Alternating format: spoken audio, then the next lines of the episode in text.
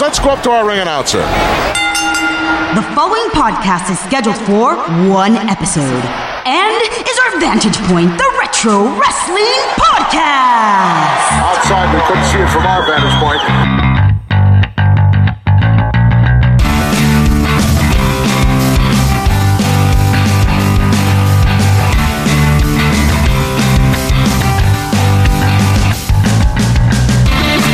Hello, wrestling fans, and welcome back to our Vantage Point, the Retro Wrestling Podcast. Glad to be with you for episode number 57 here on Monday, November 13th, 2017. I am, of course, Joe Morata, alongside the unpredictable Michael Quinn. How you doing there, Michael? Howdy doody. What's going on, sir, as we trudge through November here? Oh, you know, the Novembers and The, the, dark month. Yeah, the Eh, it's not that dark. It's a little cold, a little it's dark. like it's like brown because of the leaves. It is. It's the brown month. It's a very brown and orange month. Yeah. Well, folks, thank you so much for sticking with us here as we uh, stampede our way towards Thanksgiving and through the fall. We are here, of course. Why else? To talk to you about the world. Whole world of it of retro wrestling, World. the world, the world. and for the uh, next hour and a half or so, hour and forty-two possibly, Yes. we'll be doing just that. Before we get to any of that, of course, we have some administrative things to talk about. If you haven't yet, right now, open up your Twitter app or window on your browser there and follow us on Twitter at OVP Podcast. You can also, if you want to email us for whatever reason, you can at OVP Podcast at gmail.com. That is O. VP podcast at gmail.com. But the main place, if you want to talk to the two of us and all of the crazy people that are a part of the hijinks club over there, is on the Facebook group, Quinn. Yes, you can go find the Facebook group at facebook.feet and you search for our Vantage Point Retro Wrestling Podcast. Yes. And there you'll see it in the search. Yes, right? you will. Mm-hmm. You hit join and then you're in. That's it. And basically, you can go talk with the fans, send pictures, gifts, whatever you want to do. Terry Von clips, Eric jokes. Terry Von Erich jokes. it's possible people might be listening to us on SoundCloud, which is where we're hosted, but that is not the place where you have to listen to us. Where else is there? Well, there's uh, iTunes or Apple Podcasts, and over there uh, you can leave a review or hit the subscribe button. And when you hit the subscribe button, it the podcast just kind of like teleports into your phone every week without you having to do anything. That's right. And if you leave a review, it helps us out a lot because it puts us up on the hot charts there. the hot charts, yeah. so hot. if you just leave those reviews, um, we also have a contest going on with that. we do have a contest where we're basically doing the OVP recommend a friend campaign where basically tell your friends about this show and then have them leave us an iTunes review and say that they uh, were recommended by you. The people or the person with the most recommendations and reviews by the end of this season, episode 60, will win not only an OVT Yes. available at teespring.com slash OVP podcast, but a guest appearance on this show at a later date. So far, no one's winning. Yeah, so anybody can uh, get in on it. You can really steal that victory. That's right, you We're getting near absolutely the can. end, and still nobody has anything. That's this is right. one of the oddest contests we've ever done because we've actually like this is the only one we've done where like nobody did anything. I know it's very strange, but you know we don't mind. Whatever. Yeah. Um, Quinn. So besides iTunes, where else are we? We're on Google Play Music. Yep. Mm-hmm. Stitcher. Otis, Who cares? Uh, POTUS, Yeah, POTUS Radio. That's remember really that? good. Yeah, CODIS, anywhere where there's podcasts. Pretty much anywhere with this podcast. A couple of shout outs real quick too, because we have uh, some friends of the show we want to shout out here. Number one, we have a little brother podcast. Yes. His name is uh, Petey Winson. Pedro, yeah. And he hosts GF Allentown, which stands for Good Frickin' Allentown. No, No, sorry. uh, greetings from Allentown. Thank you, Quinn. Yes, greetings from Allentown. And it's a lonely show. Yes, very lonely. Just him by Yeah. himself. But it's a great show. El Pedro by himself there. Vote for him. But uh, go check him out. He is on the pro wrestling only feed of the place to be nation.com. That is GF Allentown, Greetings from Allentown. There's another show, Friends of Us, uh, the wrestling podcast about nothing. otherwise known as WPAN. That's right. It is hosted by independent wrestling referee Mike Crockett and independent wrestler, Yes. the kingpin, Brian Malonis. And they talk about whatever. Yeah, That's the they whole don't- point of the yeah, show. It's just whatever. It's whatever the fans vote for. is Yes, what it I've is. noticed. That's correct. Yes. Random topics, good stuff. So go check out those two things. And also, if you go to our website, ovppodcast.com, you will find the links to everything that we've mentioned. Yes. But you will find something that is rather new within the last few weeks. That is our Patreon. Yes, up at the top of the page, you might see Patreon. What's Patreon? So if you click on that, you can choose different tiers to donate to the podcast monthly. Right. Now there's rewards. If you're above three dollars, which is one of the lower tiers, What a nice asking price, huh? yeah, you get you get every month a video review from us. Yes, you do. Yes, We just and- released our first one on November 1st, a few weeks back. Yep, the first one is on there, Mm-hmm. and the more this grows, you know, the more content will be on this. Absolutely. We have ideas. We're Yeah. trying things out. Yep. So go check out our Patreon if you want to donate. Great. If you don't, hey, that's fine too. We're just happy to have you here. Yep. And we're happy to talk to you about retro wrestling. So as we get towards now the last part of this season, Quinn, we have been taking the fans all season long here for season six through a foundational series for this modern era. Yes. We started with, you know, Vince McMahon, of course, buying the WWF from his dad. And we've taken our fans all the way up through recently, last week, the emergence and rise of ECW Yes. in the early and mid 90s. However, today we're going to backtrack a little bit and get to the point of, well, why did ECW stand out so much? Yes. There's definitely a reason for that. That's a mantar. What is a mantar? why was there an environment where these guys could thrive and stick out like a sore thumb? IcoPro is the result of years of scientific research. Yeah, because you would think, hey, there's two very large corporations running Exactly. wrestling. How would there even be room for any of this crap? Capital Combat Lighting with special appearance by RoboCop. If you remember a couple of weeks ago, we talked about how Vern Gagne's AWA was a sunken ship by 1990. It was done. Yeah, it was in ruins. It really was. And the AWA was part of the Big Three, as it was called. You know, the WCW, which had previously really been the NWA, the WWF, and then the AWA. So when they were gone, a couple of regional promotions had started up, like we mentioned in 91. We had the emergence of Smoky Mountain. right. We had the USWA in Memphis. We had Global, which we unfortunately reviewed last week Very unfortunately in reviewed. Dallas. And then um, the Northeast had this little promotion out of Philadelphia, Eastern Championship Wrestling in 1992. Later to be Extreme Championship Wrestling by 94. Exactly. So, in the midst of that crap that was going on in 1991, let's set real quick the table here. The WWF, first and foremost, they were to the casual guy on the street that was wrestling in the mid to late 80s and into the 90s. Yeah, for the most part, people they thought the WWF was what wrestling was. Like there was no other wrestling. It was Right. all the WWF. And Hulk Hogan, undoubtedly a household name. Yep. No doubt about it. People knew who Hulk Hogan was the same way you knew who Sonic the Hedgehog was a little bit later. Yeah. How Super Mario, the Ninja Turtles. Yeah, he was just another character that kids knew about. You Exactly. know, and, and it was it was a household name. It was something your parents knew about. Yep. Oh, wrestling, that's what Hulk Hogan does. Exactly. Yeah. And even if that's all you knew, that's what you knew about wrestling.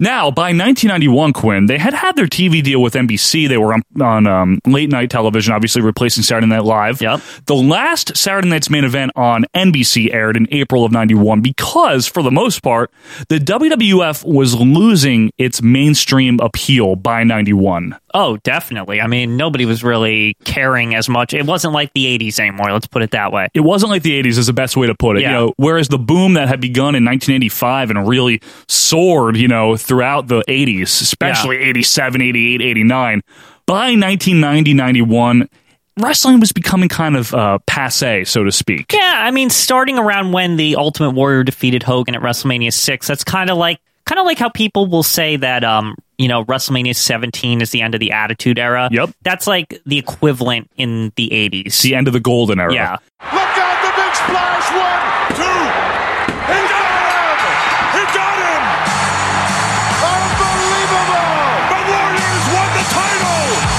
and what's interesting about it is that even though maybe widespread. It wasn't as popular. Mm-hmm. 1991 and 92 did produce some great WWF wrestling. Creatively, they were Creatively. good years. Popularity wise, they were not good years. Right. They were not popular the way they Yeah. had been. And there's a, ve- a bunch of reasons for that. And it, we could have a whole show where we talked about Well, that. I would say the one of the primary reasons is just the fact that wrestling was considered still a fad. It Mm-hmm. wasn't considered like something that would last forever. Like I kind of think people think of it now. It's like Yes. wrestling will never go away. Yeah. But that was we're saying that thirty years after the fact or Right. whatever. However, at this point in time, it was just something that existed for like five or six years. Yeah. And they're like, okay, I guess this is done. yeah, exactly. This isn't popular anymore. Yeah. I mean, hell, even Beatlemania was only like two years at the Yeah. most. What are you? Eric. Eric? Eric, here, here is uh, the American public. I'm John. You're John. I'm Joe. Everything is only popular for on that scale for Yeah. a short amount of time. Right. Get up with the new kids on the block Saturday morning. But here's what's interesting this really kind of compounded their problems. Yeah. In the end of 1991, a doctor by the name of George Zahorian, Oh yeah, I know him.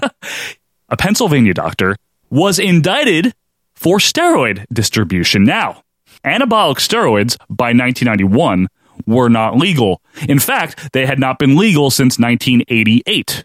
right. I don't know if people know this, Quinn, but wrestlers look like they use steroids in that period of time. Pretty sure they do use steroids, Joe. Yeah, no shit. What an in, what an insightful observation. You ever see like Don Morocco in Yeah. 1987? And this was a guy that people had gotten these steroids from, allegedly, of course. Now, let's take a minute here. Yes, go Dr. ahead. Zahorian, you might remember him from championship wrestling in the 80s. He was always at the ringside physician. The doctor in attendance at ringside, Dr. George Soharian. yes, in Allentown and in Hamburg, Pennsylvania. So he was no stranger to the World Wrestling Federation. Certainly not. He was kind of the official doctor for quite a long time. the ringside doctor for as far back as uh, the late 70s, I Yeah. think. And we, we were familiar with them even in 82. So, needless to say, his fingerprints were all connected and tied and all on top of the WWF. Absolutely. And at some point in time, it was figured out that, oh, this guy can just supply the wrestlers with steroids anytime that they're in Pennsylvania, and he's the doctor. Yep. Eventually, someone was tipped off to that, and he was indicted, and he was on trial. And it was kind of a scary thing for the WWF because now Vince McMahon's empire, which is already kind of feeling the effects of the pop culture train running away, Yeah. now, oh my God, what happens if they find out that Hulk Hogan was using steroids, Ultimate Warrior was using st- Randy Savage, blah, blah, blah, right? So basically, what happens is the public, of course, picks up on this, the news outlets pick up on it, the tabloids pick up on it, and throughout the beginning of 1992, all of a sudden now there's sex scandals going on in the WWF. A lot of men saying that there's a good deal of gay sex abuse underway in the world of wrestling.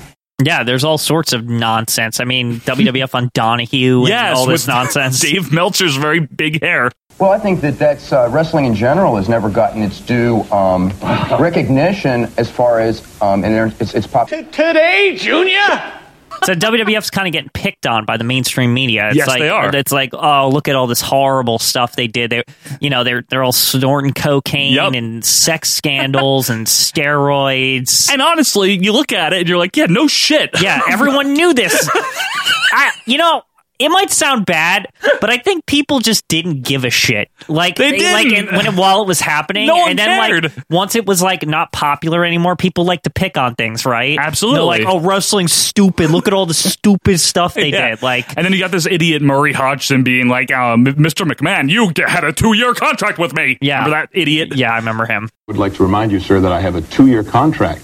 So basically, the WWF's taking a beating as we head into 1992 In the press, at In the least. press. Did the biggest star in pro wrestling get to the top by using dangerous drugs? Was a bear shit in the woods? Their product creatively, like we mentioned, is very good, but you know that's not going to carry the mainstream audience. You know that's not going to keep it afloat. Yep. and it didn't. Here's the interesting thing: Hulk Hogan, you know, conveniently steps down during these steroid allegations with 'Cause- Zahorian. That you know, that's such a Hogan I'm thing. gonna retire, brother. if you think about like how Hulk Hogan is, it's like, oh brother, this ship's sinking. I'm just gonna get out of here Yeah. and go make Mr. Nanny or some shit. It's like fuck them. Like Which he did. Yeah. So now WWF for the rest of 92 is without its biggest star. Its guy yeah. since 1984 is now gone for the first time. Yeah. So WWF, needless to say, throughout 1992, with with a great creative product. I mean, I love 92. Oh, it's one of the best years, but you can start to see it sinking around like Survivor Series. Like that's Yes. when all they become like It catches creatively up with them. bankrupt, essentially. Like Exact- after that, like, yep. So much so that shortly after the Royal Rumble of 1993, which we don't have time to get into, but if you know my thoughts on it, I don't mind it as much as Quinn. Let's just put it that it way. stinks. I like it a real lot. And uh, they bring back Hulk Hogan in February of Right. 93. They put him in a big match at WrestleMania 9, a very lowly regarded WrestleMania if you're not familiar with it. horrible WrestleMania. I don't like it. Once again, I am much more tolerant of it than Quinn. I know. However, But it- Hogan- it- it's not good. No, Let's put it's it that not. It's not like one of the better WrestleManias, regardless Absolutely if you like not. it or not. It's it- not. it- it- compared to like the previous eight, it's horrible. You're absolutely 100% right. yeah. Worse would follow, in my opinion, but it was pretty bad. Anyway, Hogan walked out of that WrestleMania in April of 93 in Yep. Caesar's Palace with the world title again. So all of a sudden, the guy that had stepped down a year before, amidst the PR beating that he was taking, that the company was taking, now Yeah. he's the champion again. Just because he showed up. And They you know- said that Yeah. basically, yeah. And you know how that one went over? Nobody liked it. Like a lead balloon. Yeah. Because he didn't defend the freaking title at all on television. He didn't appear on television. He wasn't going to like work for No! them not on TV and like in the spotlight and No! hogging it all up. uh, Hagen, exactly. So we call him Hulk Hogan. Yeah. So King of the Ring, he loses the title. He's never seen on television again. And as the WWF creeps into 1994, no Hogan yet again. Yeah. The company now is being buoyed, really, by Bret Hart. right. He's one of the only good things they have. Shawn Michaels, Razor Ramon, Yeah, uh, the, the a- a- Ladder a, Man. ca- a cast of ca- yeah, the Ladder Man, a cast of characters essentially, Yes. like um, like an ensemble trying to keep this going. Like even Diesel, Lex Luger, Yeah. like just a bunch of guys, but no huge star. Right. And here's the thing WWF's not on primetime television in 1993 or 4. They are not on network television in 1993 or 1994. Right. No one likes them. And here's another reason why. In November of 1993, Vince McMahon. The same Vince McMahon that we mentioned, how he purchased the company from Yep. his dad. Going back to part one, He's indicted for conspiring to distribute steroids. Mm. So we have a trial in the summer of 1994. Now, I don't know, Quinn, if people have noticed this, but 1994, not a good year. Wait till Duke the Dumpster Drosy comes to the World Wrestling Federation. it starts strong, Exactly. but once Vince gets pulled into this, ah, everything that the wheels fall off the the cart here. so much so that apparently Vince was preparing to have Jerry Jarrett be his puppet if he got thrown in jail, and he would run the WWF from prison with Jarrett, Jerry Jarrett at the helm. What? Who? Like First of all, fuck Jerry Jarrett. No, but not even just that. That's how important this is to him that he's making Yeah, right. plans Right. that he's going to book wrestling in a jail cell. why? Why don't you just not try to go to jail? Like that's insane to me. Like on a on a weird level that he cares that much. That Yeah, I he know. needs to make sure that he books the company like while he's in a jail cell. So um, you're right. So amidst uh, witnesses such as Rowdy Piper, Rick Rude, and Nails, Hulk, Hulk Hogan is the star witness for the prosecution, but he doesn't actually incriminate McMahon in any way, shape, or form. I need to hold the phone there for a second. Go ahead. Why would they trust an ex convict like Nails as a, as a witness? Very good point. Yeah. He actually did say that he hated Vince McMahon Right. at that trial. He's a Well, horrible witness. He is a horrible witness. Hogan doesn't actually do anything to make McMahon look bad. McMahon gets off in July of 1994. He's acquitted and happily ever after. But is it really? Well, we'll find out as we continue the WWF send of things next week. But now to WCW. Yep. Okay. so their competition, right? WWF is just going down and down and down. you would think this would be a great moment for WCW to capitalize, right? Like, Yeah. okay, Vince is like he's busy doing other shit, Right, And we- and, Zahorian. you know, hindsight, we know he gets out of it, so that's fine and all. Right. but this should be a window for WCW, shouldn't it? But in WCW fashion, they fuck it up in the most WCW of ways, starting with in July of 1991, firing Ric Flair.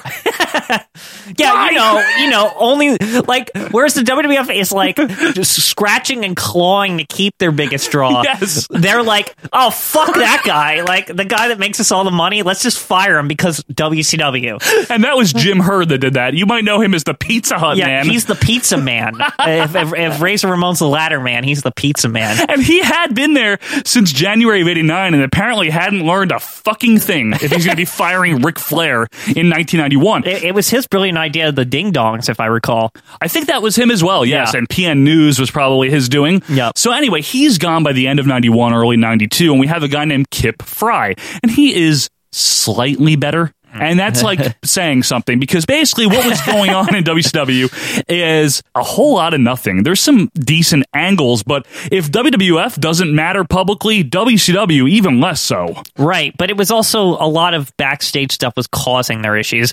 A revolving door of bookers and Yes. people in control, like um, Exactly. Bill Watts, like control, being a booker. See, that's the thing. So after Kip Fry, Yeah, who had a short stint in 1992, we have Bill Watts. Now, Bill Watts, first of all, he opened the door. yeah. This is that's actually the origin story of him coming into WCW. If you've ever heard Dusty Rhodes, Open the door. yeah, Bill Watts opened the door and he walked through, brother, and came out as a shining light.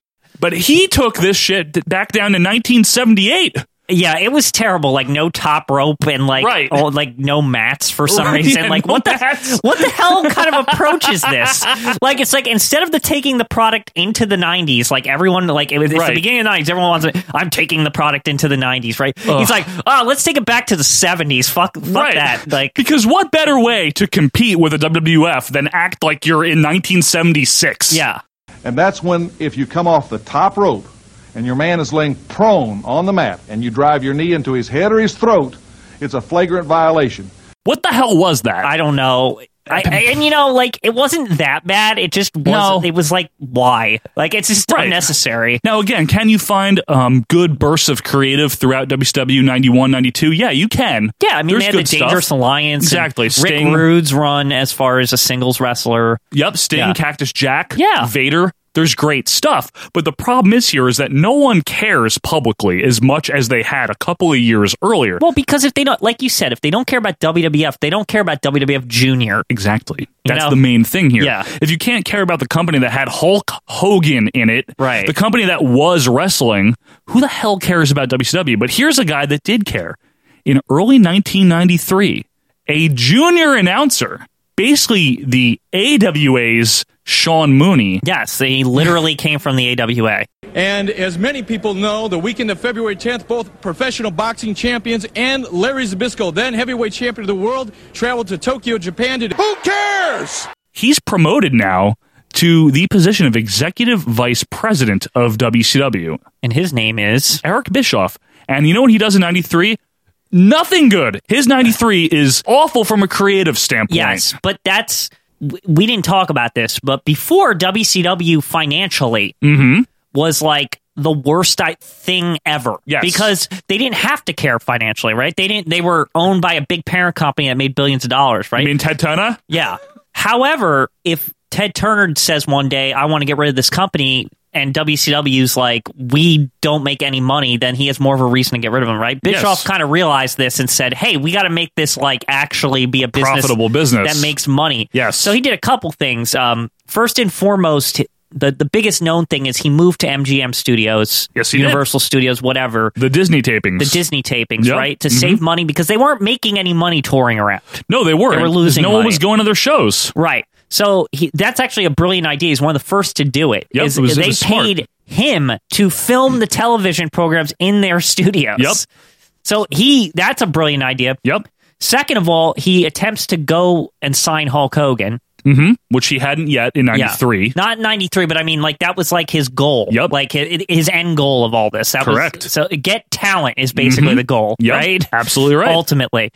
Another thing Bischoff does is overall, he streamlines everything. Not, we said the taping, but like, Every Yeah. everything to the point where he like renegotiates deals with how like Turner Home Video worked Correct. and how and how they would like pay Turner to be on TV and all this nonsense. He Mhm. basically made it so that Turner had to pay them WCW as a separate entity Right. to be on TV, which was ridiculous that it wasn't negotiated I know. that way in the first place.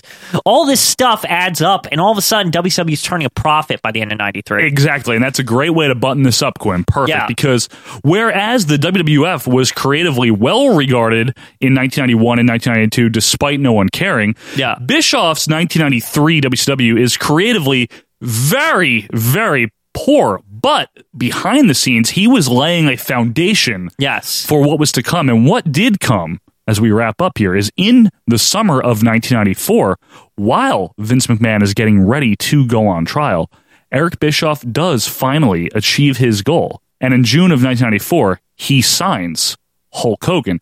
You know something, Mean Gene? We're on nationwide TV, brother. WCW and Hulk Hogan. All my Hulkamaniacs are on TV with us right now. And that would pave the way for WCW, who had previously been WWF Junior, to finally be the number one wrestling company in the world. Back after this. Here in the World Wrestling Federation, we have many superstars, some of whom have even become superheroes, all of whom recognize their responsibility as role models to just say no to drugs. Therefore, it should come as no surprise to you that the WWF has one of the most comprehensive drug testing, education, and rehabilitation programs in all of sports. This program will now be expanded to include testing for anabolic steroids. In short, the standards of excellence the athletes in the WWF live by will become the standard bearer for all professional sports for years to come. That's why when you see this symbol, you can be assured of drug free sports entertainment that you and your entire family can be proud of. Get on your hands and knees like a dog. That's it. Hi, this is Jameson. Remember me? yeah, me neither. You're listening to Our Vantage Point Retro Wrestling Podcast. It's the best. And welcome back, wrestling fans, to our Vantage Point, the Retro Wrestling Podcast. Thank you for being with us for episode number 57 here on Monday, November 13th, 2017. Quinn. Yes. it's time for Mount Rushmore and Death Valley, where. I'm really excited about this one right now. Each week, we will put four of the best of something onto Mount Rushmore, and four of the worst go down into the desert of Death Valley. Quinn, you know, I saw it back on Twitter a few weeks back. Someone said reverse Mount Rushmore. What is that? It's called Death Valley. We were like the pioneers. Yeah, of Death Valley. Yes, we were. Yeah. We definitely were. So, this is a suggestion. And at any time, you can go to our website, ovppodcast.com, and you can go to the suggestions section. It's a Google sheet, and you can type in anything you'd like us to talk about, and we will do our best to get to it. Yes, we will. So, this one is from a big fan of ours, Mr. AJ Smith. And this is the Mount Rushmore and Death Valley of. New World Order members. oh, this God, I am. I'm very excited for That's, this. that's This why is- we couldn't keep it together as we started this. We were talking before this, and it's like insane how many people. Okay, I just want to start off here by saying, according to the Wikipedia page, Mm-hmm. there is a total of 62 members in the history of the New World Order. 62, that's all? Yeah, it seems low. However, there's like a zillion different versions of the NWO also. Yeah, this will be fun. Uh, we have to narrow it down to the four best and four worst. I have a feeling the best is going to be much easier. And one thing I do, I do want to say here is for anyone not familiar, the NWO, the New World Order, was a stable, of course. It was uh, most popular and most effective in 1996 Yes. and 1997.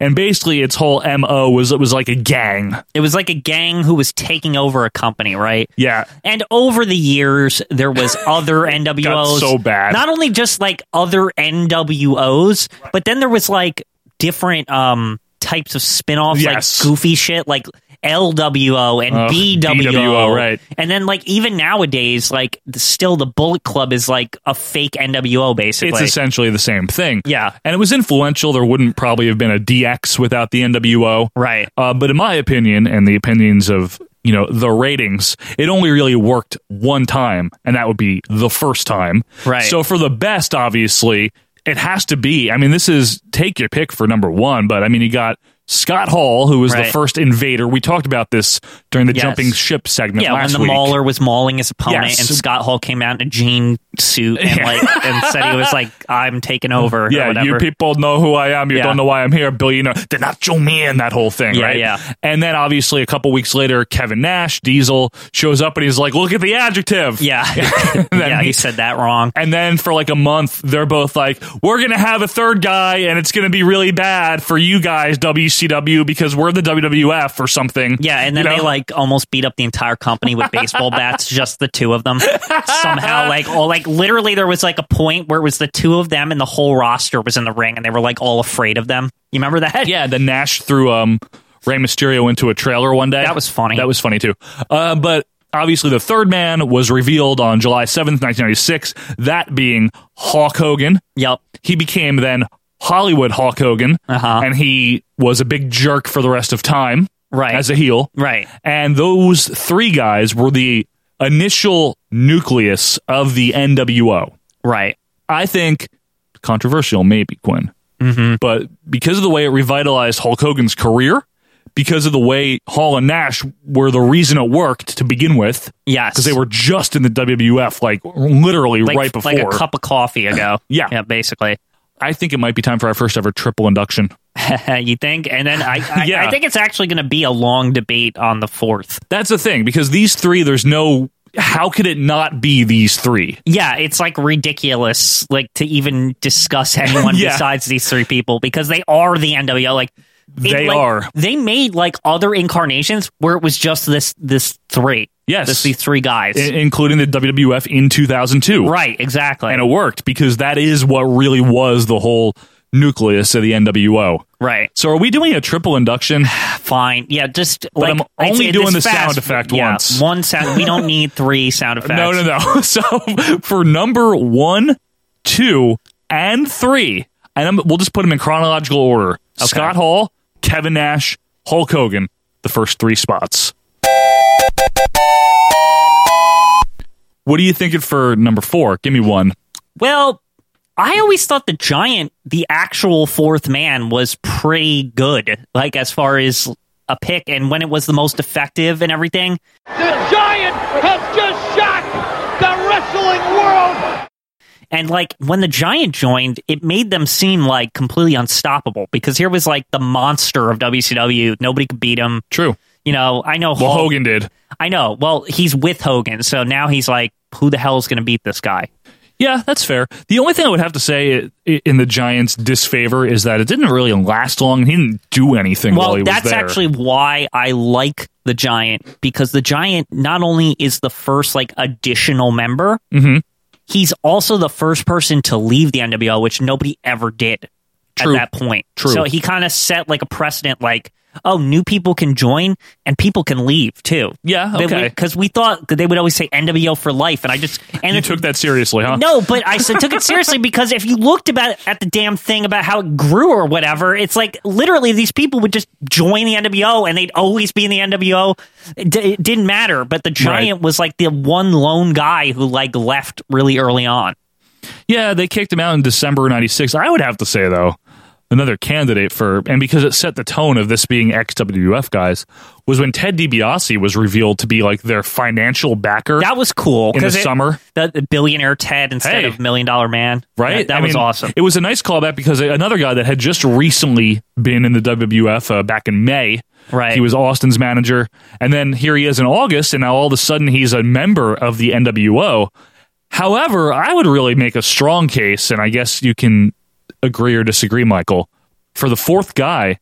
The reason it still worked and kept steam throughout 1996 and 97 was when Eric Bischoff was revealed. This guy here was the foundation of the WCW. Now he works for the NWO. here's the thing with Eric Bischoff. In I guess November. he he would be like he's like the I'm going to pronounce this wrong. You're going to kill me, but the Deus Ex Machina of the NWO. Yes. Like basically the what I mean by that is like like why he's the explanation for like why doesn't they just fire him like all the, or, the NWO people like Well, yeah, but like- the, the the subtle storytelling though is that he initially was again he wasn't in on it the whole time. Right. He even explains this. Like eventually he was like, "Fuck it, yeah, I'm gonna just join these guys because I see what's gonna happen if I try to fight them." Right. The only thing with Eric Bischoff, the big plot hole with that is Eric Bischoff has bosses too. Why don't they just fucking fire Eric Bischoff? Like, don't they touch upon that though? Doesn't Harvey Schiller make appearances? That's and- like much later. Yeah, it's like, way too late, and it's about other things. It's like when WCW itself as a company sucks. Like, and it's why like didn't- not even kayfabe. It's like really they are like sending him home, and they're just like writing him off. No, Like, that's before that, but but you're right though. You're right. But why didn't like Ted Turner just show up and be like, "Get the hell out of here! Get the hell out of my company! Like, fuck you! Like, That- okay, fine. But you have to also say this though. Without heel Eric Bischoff, I don't know that Mr. McMahon would have worked. What That's do you think? true. No, that's true. I'm just saying in kayfabe, it was always like really bizarre. That like, yeah, it was bizarre. Yeah, But I think that gave that that angle some. Li- I mean, believe me, by mid '97, I was already tired of it. Yeah, and it lasted much longer. Right. But I'm going to hold Bischoff close to my chest here as number uh, four. But you feel free to throw another one out I there, got Michael. another one for you. Yes, go ahead. What about the Macho Man? Uh, why? I mean, what did he do? Well, because the whole thing at first was that like Macho was initially feuding with them. As always, he hates Hogan. Yes. Yeah, but at the same time, when he joined the NWO, I always thought it it added an a- uh, an air of like, holy shit! Like the mega powers are like in the end. Like, how could they be beat now? Like, this is awesome. Like, wasn't he always mad anyway at Hogan while he was in the NWO? It was like this I weird, swear. like it was this weird, like like subtle, like Yeah. alliance. Like He, like, didn't like him ever. Yeah. it was just like subtle. Like it's like how the mega the mega powers handshake. It's like you know they don't really trust each other, but eh, if they work together, it's True. awesome. Like you know, I Yeah. just I always thought that was cool. Like that the Macho Man was in the NWO. Now, what about six? Because again, a, a former WWF That was guy cool, too, yeah. paved the way for the X Pac character, right? And again, it's not like he did tons of shit while he was there, yeah. Uh, But at the same time, it, it was another one just like DiBiase, Mm-hmm. where it was like, okay, these are former WWF guys. This is this matters now. This Right. is something that we want to take notice of. I- Yeah, I mean, I don't know. I don't know if six is as effective as say the Giant. I don't know if either of them are as effective as Bischoff, though. Yeah, I get I get where you're going with the Giant, but his tenure was so short.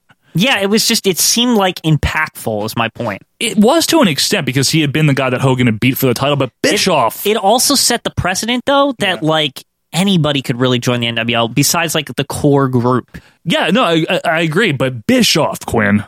I'm, Yeah. I'm still holding him, but if you have another to throw at me, I don't. I can't think of anyone I better. mean, really, it's it's it's between Giant. I think Randy Savage was a big deal. It was a big deal, but it didn't mean anything in the long run. I guess when the You're thinking in the long run. I'm In just the long thinking run. of like a lot of this. I'm thinking of like when they joined. Right. It seemed like wow, the mega powers are like together in the NWO. Like holy crap. okay, what about the fact that they had a uh, a referee in their pocket? Then that was cool too. That played into a lot of storylines, right? Including the Randy Anderson one where Master Bischoff, yeah, oh god, that give whole him my dial back.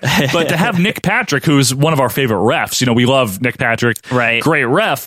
To have him now be a big heel. I mean, I'll be honest. Mm-hmm. Sorry, Danny Davis. Nick Patrick actually did this whole thing better. Yes, He was better than he- Danny he- Davis. and he even wore the neck thing during it. Remember that? He just looked like a douchebag. Here's some like unsung ones, and I know like a lot of people probably like are just gonna say you're crazy, Quinn. Play it for laughs, But then. um, one of them is Miss Elizabeth was always interesting to me. Like now, was she in there without She was in Savage? there without Savage at first, and I always thought it was first of all it was cool that there was like a, a woman in the NWO. There wasn't like any at the time, and Right. that they were using it to like play off of like to piss off Savage, which Flair had already done. Mm-hmm. But like, but now she was like kind of she played this two thing like where she was evil, but also she acted like she was held hostage. Do Right, you remember yeah, that? I like do, it was I like do. they they played her really weird, and I just she was always a, cons- a c- consistent thing in the NWO from the beginning to the end. She was like there most of the time. True.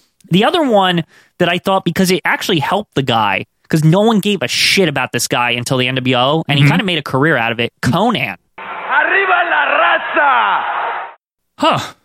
Okay, that's an interesting turn actually because Yeah. Conan, yeah, who gave it? I remember him. You probably do too from like Dungeon of Doom Conan. Right, And yeah. he sucked. Yeah. Remember that? He Conan was was, like- one of the biggest beneficiaries of Yeah. the NWO. Yes. Like his whole career was made off it, and he like t- changed into that like Viva La Raza character or whatever. Unfortunately, Like, yes. which I kind of thought he, he was one of the cooler guys to me in the NWO at the time. And then he was in Lucha, and then he, he died, but they never said that he died for Just sure. don't bring that up. He might have died. He's not dead. They never said it. I got one more, Quinn. I'm, What? s- I'm still holding close to Bischoff, but here's one that might give Bischoff, in my mind, a run for his money. Yeah. Because it was mainstream, it mattered, it helped WCW, the company, and it was kind of cool in a kayfabe sense. Dennis Rodman. But the NWO is the new team of the future. Sweet. I know Yeah. that sounds dumb. Yeah, but it added the celebrity factor. I see what you're saying. And, he, and irrelevant, he was relevant. You're right. He was a basketball player at the time. Yeah. They milked that for more than one year. Remember, they did it in 97 and 98. Yeah. No, and he kept coming back. What's interesting about the people we're saying here, right? Mhm. I think we said the giant, right? Yes. Six. Yep. Miss Elizabeth, Bischoff, um, Savage. Savage, Dennis Rodman, and DiBiase. Conan, Yep. DiBiase. Those like we that was like seven guys we just Yeah, or- yeah. and and a lady. Uh huh.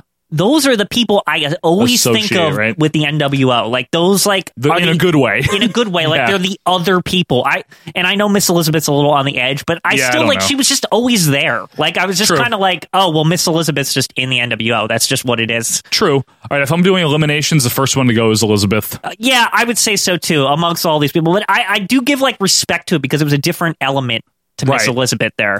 Then I'd say probably drop DiBiase or Sixth or Giant. Like, yeah, DiBiase and six probably would go next. and then I, I, don't think- know about gi- just dropping the giant yet. I think he's at the same level as like Savage. So if we got Giant and Savage, Conan, Bischoff, and Rodman. Yeah. Uh, Rodman would go first because the celebrity was just like an extra thing. I thought Conan, like, I was like really surprised how the longevity of like what that did for him. Okay, so we'll we'll drop Rodman. I get what you're Yeah. saying because it was for the celebrity appeal. Yeah. Drop the Giant. Really? Okay. And I'd say drop Savage just between Conan and Bischoff. Yeah. Wouldn't you Who- think? who- I mean- yeah, I mean, uh, honestly, like those were the two people. They actually surprisingly Conan's in the conversation, but like those are the two people. Like Bischoff was kind of like you know basically still like Sean Mooney before. Like I, kn- you know what I He mean? was. Like, like he was like nobody. He was Like- nobody. And then like Conan, the same thing. He was just like this goofy, Wasn't like that he was a Dungeon of U.S. Doom? champion once. Like Yeah. like no one cared. And then all of a sudden, Conan was like a fixture of WCW and the '90s in general. Yeah, the only way that's beneficial is if you're a Conan fan. Right, but I liked I'm him. not. I actually liked him at the time. I don't know. I know you didn't, but I Stinks. I, I purpo- I like honestly thought he was good. I look, I I get the spirit in which we're considering him. Yeah. But I, I would honestly have to say, without it being Eric Bischoff, Quinn, Yeah. the angle that gave look, Hogan obviously was the the straw that stirred the drink. Right. But Bischoff like gave you another round. Right. You know, th- he was the bartender. Basically, you could do more uh, storyline Because you wise had with Bischoff, Bischoff. so it kind of trumps like any benefits to like a career per se. I would think so. Yeah. Okay. And it, it helped Bischoff come back a few years later in WWF and play a very similar character. Right. It gave his career a boost that it wouldn't have had as an on screen performer. Yeah. I would have to say Bischoff for you number know, four. I'll just say one more, and I know like it might it probably won't be over Bischoff, Do I right? dare ask? But what about Big Papa Dump? Like nobody gave a shit about Scott Steiner on his own. And then he was like the world champion because of the NWO. yeah, but I wouldn't call that a good thing. He's not good. Well, hold on, hold the phone for one second. Yeah. When he was like at the apex of his run, when he initially got pushed as like being one of the more prominent NWO people, he was awesome.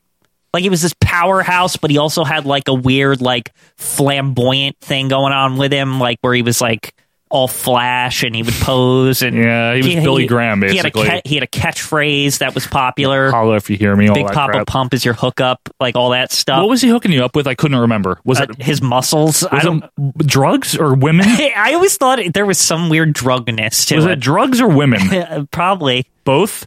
Well, Drugged he- up women, Well, probably. he had Medeja, and if he was Ew. in the NWO, he probably had Elizabeth by his side too because she was always there. So probably had syphilis. I would have to say, Eric Bischoff. Okay. I, I yeah. can't. No, it's got, come I, on. I know. I just wanted to like throw it out there Give because him his again, due. it's another like, whoa, this guy was garbage, and then he was in the NWO and he was actually good, which is like you can't say that about a lot of people. That's man. true. Like, I agree. yeah, You're right. Yeah. But for number four, Bischoff. Yeah. For what it did for him and Right. the angle and the company. Yeah. All right. Eric Bischoff for number four. So to recap for Donnie, our Mount Rushmore of NWO members is pretty basic. You know, Scott Hall, Kevin Nash, Hollywood Hogan, and Eric Bischoff, the core of the group in a lot of ways. Well, Quinn, I got to pick first for the best. What are you thinking for the worst? um, like Michael Wall Street, like for example, like why, why? He always sucked. Like he was never good. wanna- And he to me is like the beginning of like the Z tier of the NWO. Like You it's know like what? holy shit. Like what the hell? For some for some reason, I was always an IRS fan. Now, Quinn wasn't. Quinn and I were watching Halloween Havoc '89 recently, oh yeah, and you're like, wow, he was bad all along. and and Michael um, Mike Rotundo, Mike Rotunda from the Varsity Club, Mm-hmm. Captain yeah, Rotunda. not the boat captain yet, the, Yeah. the team captain was wrestling ah the Z Man in the opener, and I was like, I had a revelation. I was like, holy shit, Quinn, he was always this bad. Yes, he was never good. You're right. And like literally his character be prior to this, like just immediately prior. Not I'm not talking about IRS or anything. He was like a businessman Yeah, or something. Michael Wall And Street. he had like money trunks and he was awful. He was like a bad Ted DiBiase. and they- he joins the NWO, and I remember. Why? Well, here's the thing: is I remember at the time when he joined, it's like he joined and like nobody even cared. Like it was like Yeah, it's the true. most like unimpactful thing. When he joined, it was bad, and when Big Bubba joined, it was bad. Ray right, Treller. he was right after him. Yes. it was actually it might have been at the same I time think it because was. it was. But it says it says here December '96 Right. for both of them. It's when they got fucking Scott Norton and Masachono that Yeah. same time period. You know what's hilarious? It says they were contractually removed from the group in April of '97. What? You know what that means? It was basically like they wanted to find a reason to get to- some of these people out they of the didn't even NWO. want to like probably do an on-screen reason to Right. get them out. Like they're just so useless. Just get them the hell they out were of here. the worst people. They're they're really bad. But it is, you know, s- this is saying something about the NWO. Yeah. They might not be the worst people. well, Horace Hogan was in it. I'm Horace Hogan. Yeah, Horace Hogan. What do you think about that? I'm Horace Hogan. Like Horace Hogan Why? is terrible. yeah, what was he doing? You this know- one's this Okay, one's go ahead. kind of sad, but it's also like I don't even know why they initially made the decision. Louis Spicoli. that was sad. Yeah, I don't want to put him in just be on principle. But why was he in I the don't know. NWO? I Like, don't know. Why the fuck did that happen? you know what that always reminds me of, though. In all seriousness, What? when Dusty joined well, for no he reason? was right afterwards. that Like, was horrible. yeah. Actually, Dusty. It's so weird the way you're remembering this stuff because like Dusty literally the same month joined the February NWO. of '98 or something. January. I'm not even looking at the thing. yeah, January. I why like That was so stupid. Can we make that number one in all seriousness? And here's why. Look, a lot of them really did nothing. Mm-hmm. That one not only did nothing, it was unnecessary. It was just because they were like trying to say like, oh look, the traditional WCW people are joining the NWO. Yeah. And, but Dusty was like long since retired and he like hosted Prime and shit. Like, Yeah, he it was was an like, who announcer. cares? Like, January of 98, we're still doing this. Like, people are joining the NWO shit. 98! well, it's January to be fair. to be fair, Mike Tyson's in the WWF right now I with know. Steve Austin and Dusty Rhodes. Uh, I don't want to be in WCW anymore, that Well, I Gives mean, a shit. here's the thing: is you you talk about Dusty. I can't put anyone in too early on this because know, it's hard. There's like the disciple, like Oh, Brutus God. the barber, like Oh. as the disciple. Okay, so here's the thing with him. and he doesn't even look like. That's the weirdest one because I swear I couldn't tell that it was like him. Yeah, so here's the problem with this. When this clown, yet again riding Hogan's coattails, Of course, of course, and he joined in February of '98, like way late into February the game. 98, he is called the Disciple. He's dressed like the DOA, and his finishing move is called the Apocalypse. Now, here's the thing: I like I, I had said before, like he really didn't look like him. He didn't. He had a big beard, and he was like on the steroids again. I yeah, think I couldn't believe like somebody told me later like that I- that was him. and I was like, "What? Like that doesn't even look like him at all." But is that worse than Horace Hogan? Horace Hogan was bad. I'm Horace Hogan. Here's I'm the thing. Horace Hogan. Horace Hogan was Hulk Hogan's real life nephew, folks. Yeah. And he is another guy, another Hogan crony who was not very talented as a wrestler, Horace from the uh what the hell was that? He was group called? bald and a loser. I don't know Yeah. what he was called. He was uh, in the Ravens flock. Oh, was he? I think so, wasn't he? Horace, Reese, all those guys. I don't know. He Riggs. wasn't, he wasn't Reese. Reese was Super No, but Giant I'm s- Ninja or Yeah, whatever. yes, I know, the Yeti. The Yeti. But I mean, like, you know, he was in that group of people. And Horace Hogan. I'm Horace Hogan. The most famous thing he ever did was say, I'm Horace Hogan. Yeah, I'm Horace Hogan. And then Hogan, Hulk Hogan attacked him, and it was funny. Yeah. But in all honesty, I have to. Okay, let's just stop there for one second. Okay, we need to we've start n- making moves I here, know, Quinn. I know, but we've named a couple of Yes, wrestlers. we right? have. But Oh, we no. need to get into this for a second. is here. this? We need to diverge here. Kyle Petty from NASCAR. Oh, in the God. NWO. And Oh, not only God, that, okay, wait, yeah. there's actually worse. What? There's actually worse. What? Paul Gilmartin from Dinner in a Movie. Shut up! And Claude Mann of Dinner in the Movie. Shut up! The chef on Dinner in the Movie. No! Both these people were in the NWO. It's real. I don't care. One night only member they joined at the Clash. 25 or 35? 35, yeah. oh, God, Quinn. That's bad. no, no, no, no, no. We can't put that in. Can we put Kyle Petty? Because Yes. they were like big on that. Like, because he was like consistently in the NWO because he was driving the car every week. We made the deal, right, brother? Hey, welcome aboard, bro. These guys saw me on TV a couple weeks ago. I'm throwing a couple of punches. They said, "Come drive the NWO car." I said, "I'm there, baby." Yeah, you know what? yeah, Because like- this is where we went from freaking. Now we were just talking wrestling before, but Right. fuck, now we're talking race car drivers. Yeah, okay. For number one, Yeah. Kyle Petty, the NASCAR driver. It was for like a year. Yeah. okay. Here it is. Yeah. Die, die, die. All right, so Kyle Petty for number one. Uh, now, whew, I have to say Yeah. that Horace Hogan, I'm just telling you, I'm just saying. I'm Horace Hogan. Horace Hogan's not escaping my radar, Quinn. You well, can I might be able to get him off your radar for another minute. here. What? Remember when Stevie Ray was like a leader of the NWO, black and white?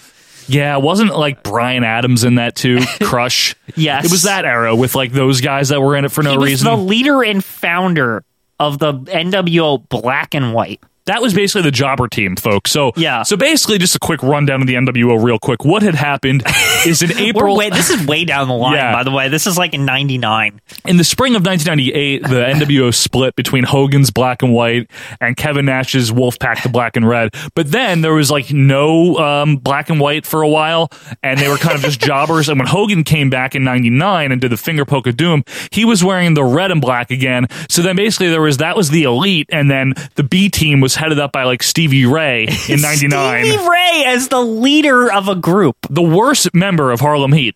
Yes, the horrible one. Yeah, he's a very bad. I don't wrestler. even remember him wrestling much. He just kind of stood around and like said shit. And Like, then he became a Thunder commentator. Yes. Uh, remember that? And like yeah, later, yeah. Oh man, Stevie Horace Ray. was- okay, you want Horace, to you want to though. know who was in that group, which is really weird. Stevie Ray was the leader, and then the Giant was in it, but they kicked him out like Yeah, 'cause immediately. he's And- too good Mm. for that. And then Kurt Hennig, Barry Windham, Vincent. that would be Virgil, Mm. folks. Yeah, Virgil, Scott Norton. Oh God, Scott Norton, Uh. Brian Adams, and Horace Hogan. I'm Horace Hogan. The worst person in there is Horace Hogan. Even over Stevie Ray though, like Stevie Ray was bad. I think Stevie Ray is like paramount, one of the worst things. But Horace Hogan. I'm Horace Hogan. What about NWO Elite containing Disco Inferno? Stop it. but is that real? Yes. No, I, He's a founding member why is of NWO. Disco in the NWO? Elite, no less. What lead? The, the Elite, the one with like Hogan, Nash, Hall, Bischoff, Bagwell, Steiner, Luger, and- Disco Inferno. Disco? Wait, David Flair was in that. yeah, David Flair, Conan, Tori Wilson, and Rick Steiner. Rick Steiner? Rick Steiner? What? We, He can was we- inducted by his brother, but never fully joined. Of course. Yeah. Can we get David Flair in there? Why is David Flair in the NWO? There's so many. David Flair? I think we got to make like a list here. Okay, we got Horace, right? Man, we got Horace. We got like Disco, David Flair, Stevie Ray, Wall Street, all those Wall guys. Street, Discipful. You know who we haven't mentioned though? Who? Fake Sting. Whoa, whoa, whoa, whoa. What? Whoa. Wait, there, there are two stinks. Fake Sting What the hell with that? He was around for so long, Joe. Jeff Farmer, that would be the Cobra folks. He was useful for like one angle, and they kept him for like he two literally years. like le- he was like there for one time, and yeah, it's insane. Like, Why was he there his for so long? longevity was ridiculous. He would like always job too. I know they only needed him for that one angle. I want to put him in as number one, Just 'cause Uh, he's a number big- two. Sorry, big yeah. loser. Yeah, fake Sting. Come on, you don't like fake Sting, Quinn. he does suck. Come on. he is weird. It's amazing that he made it into the video games.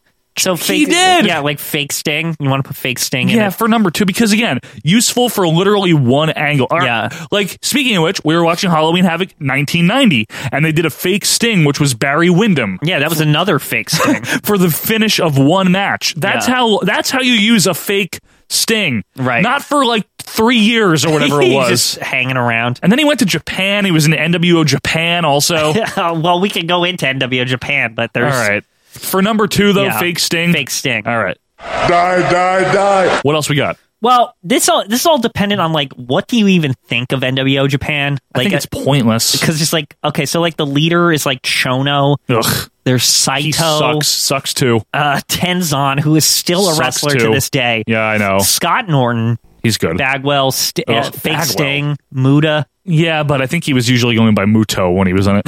Uh, no, Muta because he had the paint. Remember? Wasn't it like NWO paint? Yeah, exactly. Wall Street Six. Wall Street. Wall Street was in NWO Japan. Can he? I. he sucks. Can we just put him in? Like, Mm. Yeah. I know Yeah. Bubba is like bad, but I can deal with Bubba. He better wrestler too. yeah, but Wall Street, what the hell? Here's the thing: when you're th- when you're talking about 1996 and 97 and, and Yeah. good WCW, the last fucking person you want to see is Mike Rotunda. Yes. Like Yeah, honestly, yeah, you don't want to ever see him ever. no one wants to see a Mike Rotunda match. Right. No one wants to see him being the NWO. You know what the worst part is, and this is why we should put him in. What? Once he was contractually removed in April of 97, he literally wrestled as an anti WCW guy. he couldn't even like just switch back to WCW. He was like, I hate WCW, It's like, but uh, fuck this company, basically. but um, I'm not allowed to be in the NWO. All right, I'll put him in for Yeah, number that's- for number that's three. pretty bad. Mr. Wall Street for number three. Die, die, die. And we've got one more to go. okay, so we have a couple still to deal with that we haven't really even touched on. Sure. What about Barry Windham? Like, I don't why was he- remember that. you know, He was in the black and white. Remember that really No. garbagey one? That one that I told you The about? B team one. Like, yeah, that like really junky one. What about when Jeff Jarrett was in the silver and black NWO 2000? Yeah, so I was just gonna say Jeff Jarrett sucks. Jeff Jarrett sucks. He tried to like bogart the NWO as like his own thing. When he joined the NWO, he acted like he was like the first to do it or something. like you yeah, remember like that? he was like the best. Like, He's the- like, I am the NWO. I am the chosen one. Get out of here! Like no one cares about Jeff Jarrett ever, ever. like It's true. seriously, he tried to act like he was like, yo, there was the all those NWOs before that was shit. I am in the NWO now. you know what was bad too is that Bret Hart was in that. he was the co-leader of that. He was the he yeah. You know, I don't know why I'm joining. I think it's because of Vince Russo Yeah. wants to do the new version of this. And then Goldberg kicked him in the head. Right. And then it was only Jeff Jarrett. But they, this wouldn't have worked anyway. Because it's Jeff Jarrett. I blame- Anything with Jeff Jarrett sucks. He he broke, did you know? A thousand guitars? never drew a dime. Exactly. He broke 6,000 guitars, never drew a dime. Well, Oh, he- I, I would love to put him in. his his NWO contained also Ron and Don Harris. If you because Oh! because those are the kind of guys that would follow Jeff Jarrett Yes. to like the ends of hell, like somehow TNA. Yeah, exactly. and also, he had his own referee. Like uh, not Nick Patrick, Mark Johnson. Who? Yeah, that was it. He was in the NWO also. Who the hell is that? But seriously, Jeff Jarrett is like one of the worst. Yeah. Because it, whereas Like, where's like the disciple, for Exactly. example, right? Yeah. At least he was in like the real NWO, Right. like and Scott Norton, Yeah. you know, those guys, Bubba, yeah, fine. Buff Bagwell or something. Yeah, Ugh, yeah. Uh, he'll get a pass. Yeah. We'll give Bagwell a pass because it actually did a lot for his career. it did. He he really was floundering there, like Yeah. a post American males, you know. Who wouldn't? Uh, so- Wait, you know what was actually cool about that? Buff was actually a good addition because if you think about it, remember when he joined the NWO, they ditched Riggs or something, Yes, and that then was like great. he went in Raven's flock because like Raven broke his eyeball or something. Remember when you Remember when you thought like uh, Kidman was sick boy? yes, it was so For strange. like a year. We could do a whole thing on like Raven's flock members too, but Back to the NWO here. Oh God, Jeff Jarrett because he dragged Ron and Don Harrison with him. That's what I would he say. basically it's like the prototype of like a TNA version of the NWO. yeah, it's like, a shittier version of a thing that already existed and no one cared Right. about it. Yeah, exactly. Which is TNA. Yes. Are we really putting Jeff Jarrett in He o- sucks! over like Stevie Ray or something like that? Stevie Ray was the one of the worst things ever. Yeah, but Quinn Stevie Ray led the NWO B team. I know. Jeff Jarrett ran Over what Ho- was supposed to be oh shit over Horace Horace Hogan. I was Hor- just gonna. I was just gonna say. I'm Horace Hogan. Horace Horace- Hogan might have been the least important wrestler in the company during that period of time. And what about what's your take on Virgil? We we kind of brushed over him, but like He was so like in the background that it didn't matter. yeah, You know, Okay. it wasn't yeah. Horace Hogan. I don't know. Is Horace worse than Jeff Jarrett? Eh, that's really hard. I- Jeff Jarrett's such a ruiner. Like he ruins I know. everything. Slap nuts Like and all this it's, shit. it's it's no wonder that like WCW once they decided to position the whole company around Jeff Jarrett that it just failed. Vince Like, Russo. like, seriously, Yes. like I'm serious. Vince Russo, I really think, is the only person that ever thought Jeff Jarrett was good. I just could never buy that he was like the leader of like the like at this point the the NWO kind of had like a reputation of being awesome. Yeah, and Bret Hart as the leader was fine. Yeah. But then Bret gets his head kicked, and Yeah. now we're left with Jarrett. it's like ooh, no. like, Jeff Jarrett was born to be a mid Carter. And not only just that, one other thing about this that's really stupid. All right. Is that Jeff Jarrett's the leader, right?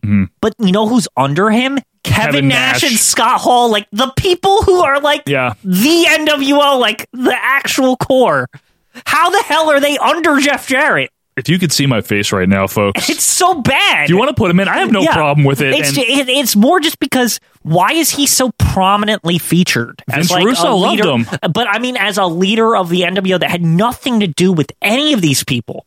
yeah, it's true. Like when the NWO was formed, just to put this in perspective, when the NWO was formed, Jeff Jarrett was in WCW with the strappy things Yeah. on, and like he was with Deborah, and he was like nobody. That's true. Yeah. And then he went back to WWF. And then when he was the Aztec Warrior, the Wolfpack started happening. And then he switched to the Tennessee Lee. Yeah. And he missed the whole Wolfpack thing. Yeah. And by the time he came back to WCW, the NWO was dead. Right. And then all of a sudden it mattered. He's like, I'm the leader of the NWO. what it's the fuck like, you talking about? You just lost to China. Get yeah. the fuck out of No, here. yeah, exactly. It's it's mainly because he's the leader is probably the thing that Yes. pushes him over the edge. If he was just an ancillary member in the background, right, like I can excuse the disciple or Yes. something because he's just he's like a And goon. Horace. yeah, and Horace. They're just like goons who are there to like punch someone or something. this guy should be the goon Yeah. that hits you with the guitar. Right. And never talks. he should be like Buff Bagwell level. Yes. Like that's what he should be. exactly. Instead, he's like Hulk Hogan. He was the world champion. Yeah. All right. For number four, Jeff Jarrett, are we in agreement? Yep. Let's turn those keys. Number four, Double J. Die, die, die. Well, we ha- we have a Death Valley consisting of Kyle Petty, fake Sting, Right. Mr. Wall Street, and Jeff Jarrett. Wow. What a list. I think that's a tremendous list. Any uh, anything uh, honorable mention, Quinn? Real I quick. just want to add that Yes. Uh, we did consider all the WWF incarnations. yes. However, all the NWO is in WWF. It's like people who were like in the NWO before. The only additional one is Shawn Michaels. And that didn't last. And like I don't even know why they did that. I don't know why like either. and it's not like it like took Shawn Michaels down. It was No, just no, like no. him dancing around in an NWO shirt for like an episode of Raw. Literally, and most yes. of these believe it or not, there's seven incarnations of the NWO in WWF.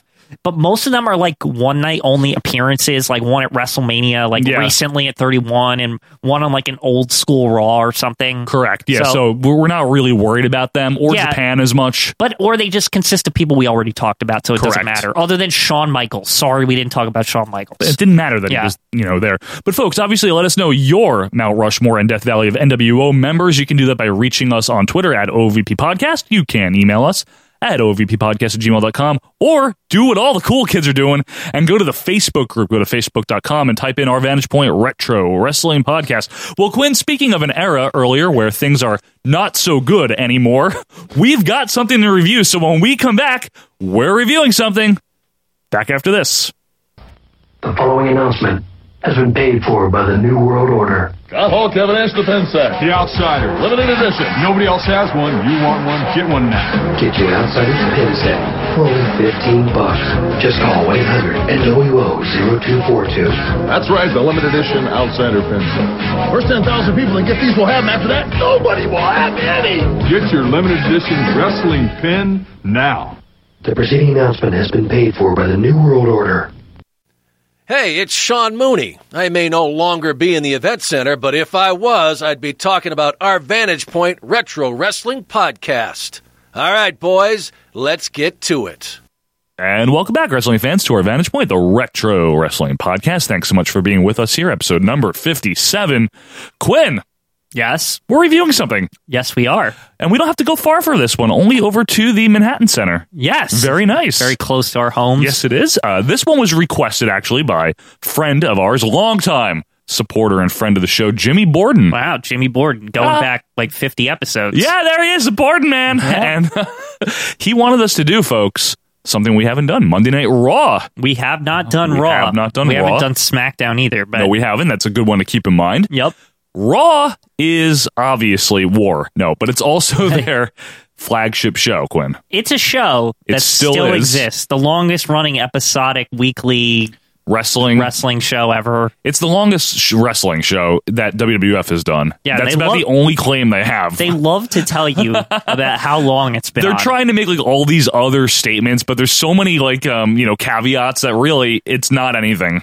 This is actually Raw 24. Yes. and by that I mean the 24th episode. right.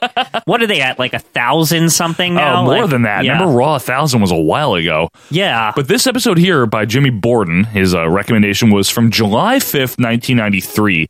And there's a couple of points to make. I just want to set the context. We like to do that. Go ahead.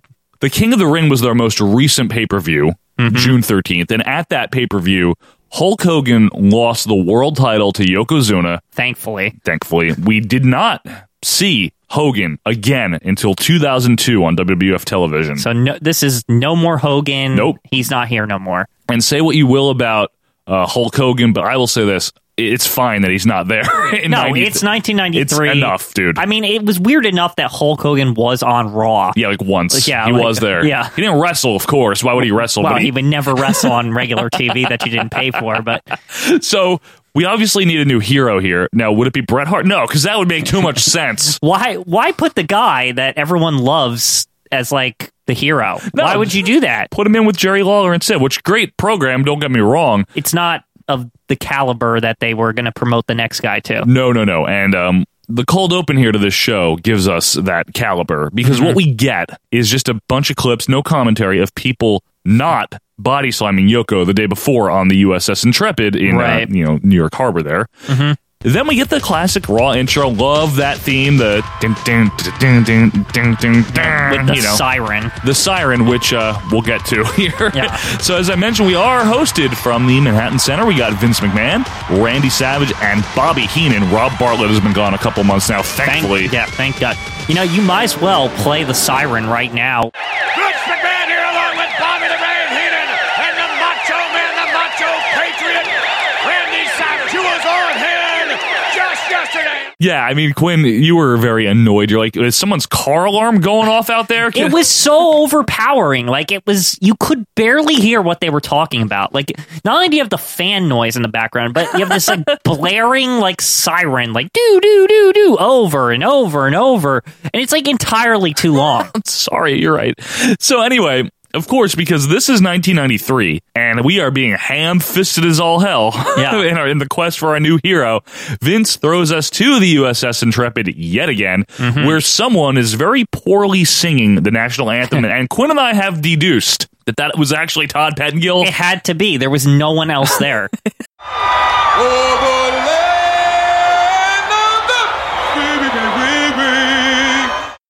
Why would you? Why? It's and really by the Way, bad. can I say this about what Todd's wearing? Oh, real please, quick? please. He's got an American flag shirt tucked into his jean shorts with like Reeboks Sneakers, yeah. Mm-hmm. on and like socks that are going way too high up the calf. Yeah. Yeah. Do you think that those sneakers were um the Reebok pumps that Maybe you pumped they up the could. tongue? I mean, Todd was like Mr. Early '90s. He was. Whereas, like, I like to consider like Howard Stern kind of like the '90s guy. yeah, this is like an Imus like culture. Yeah, like.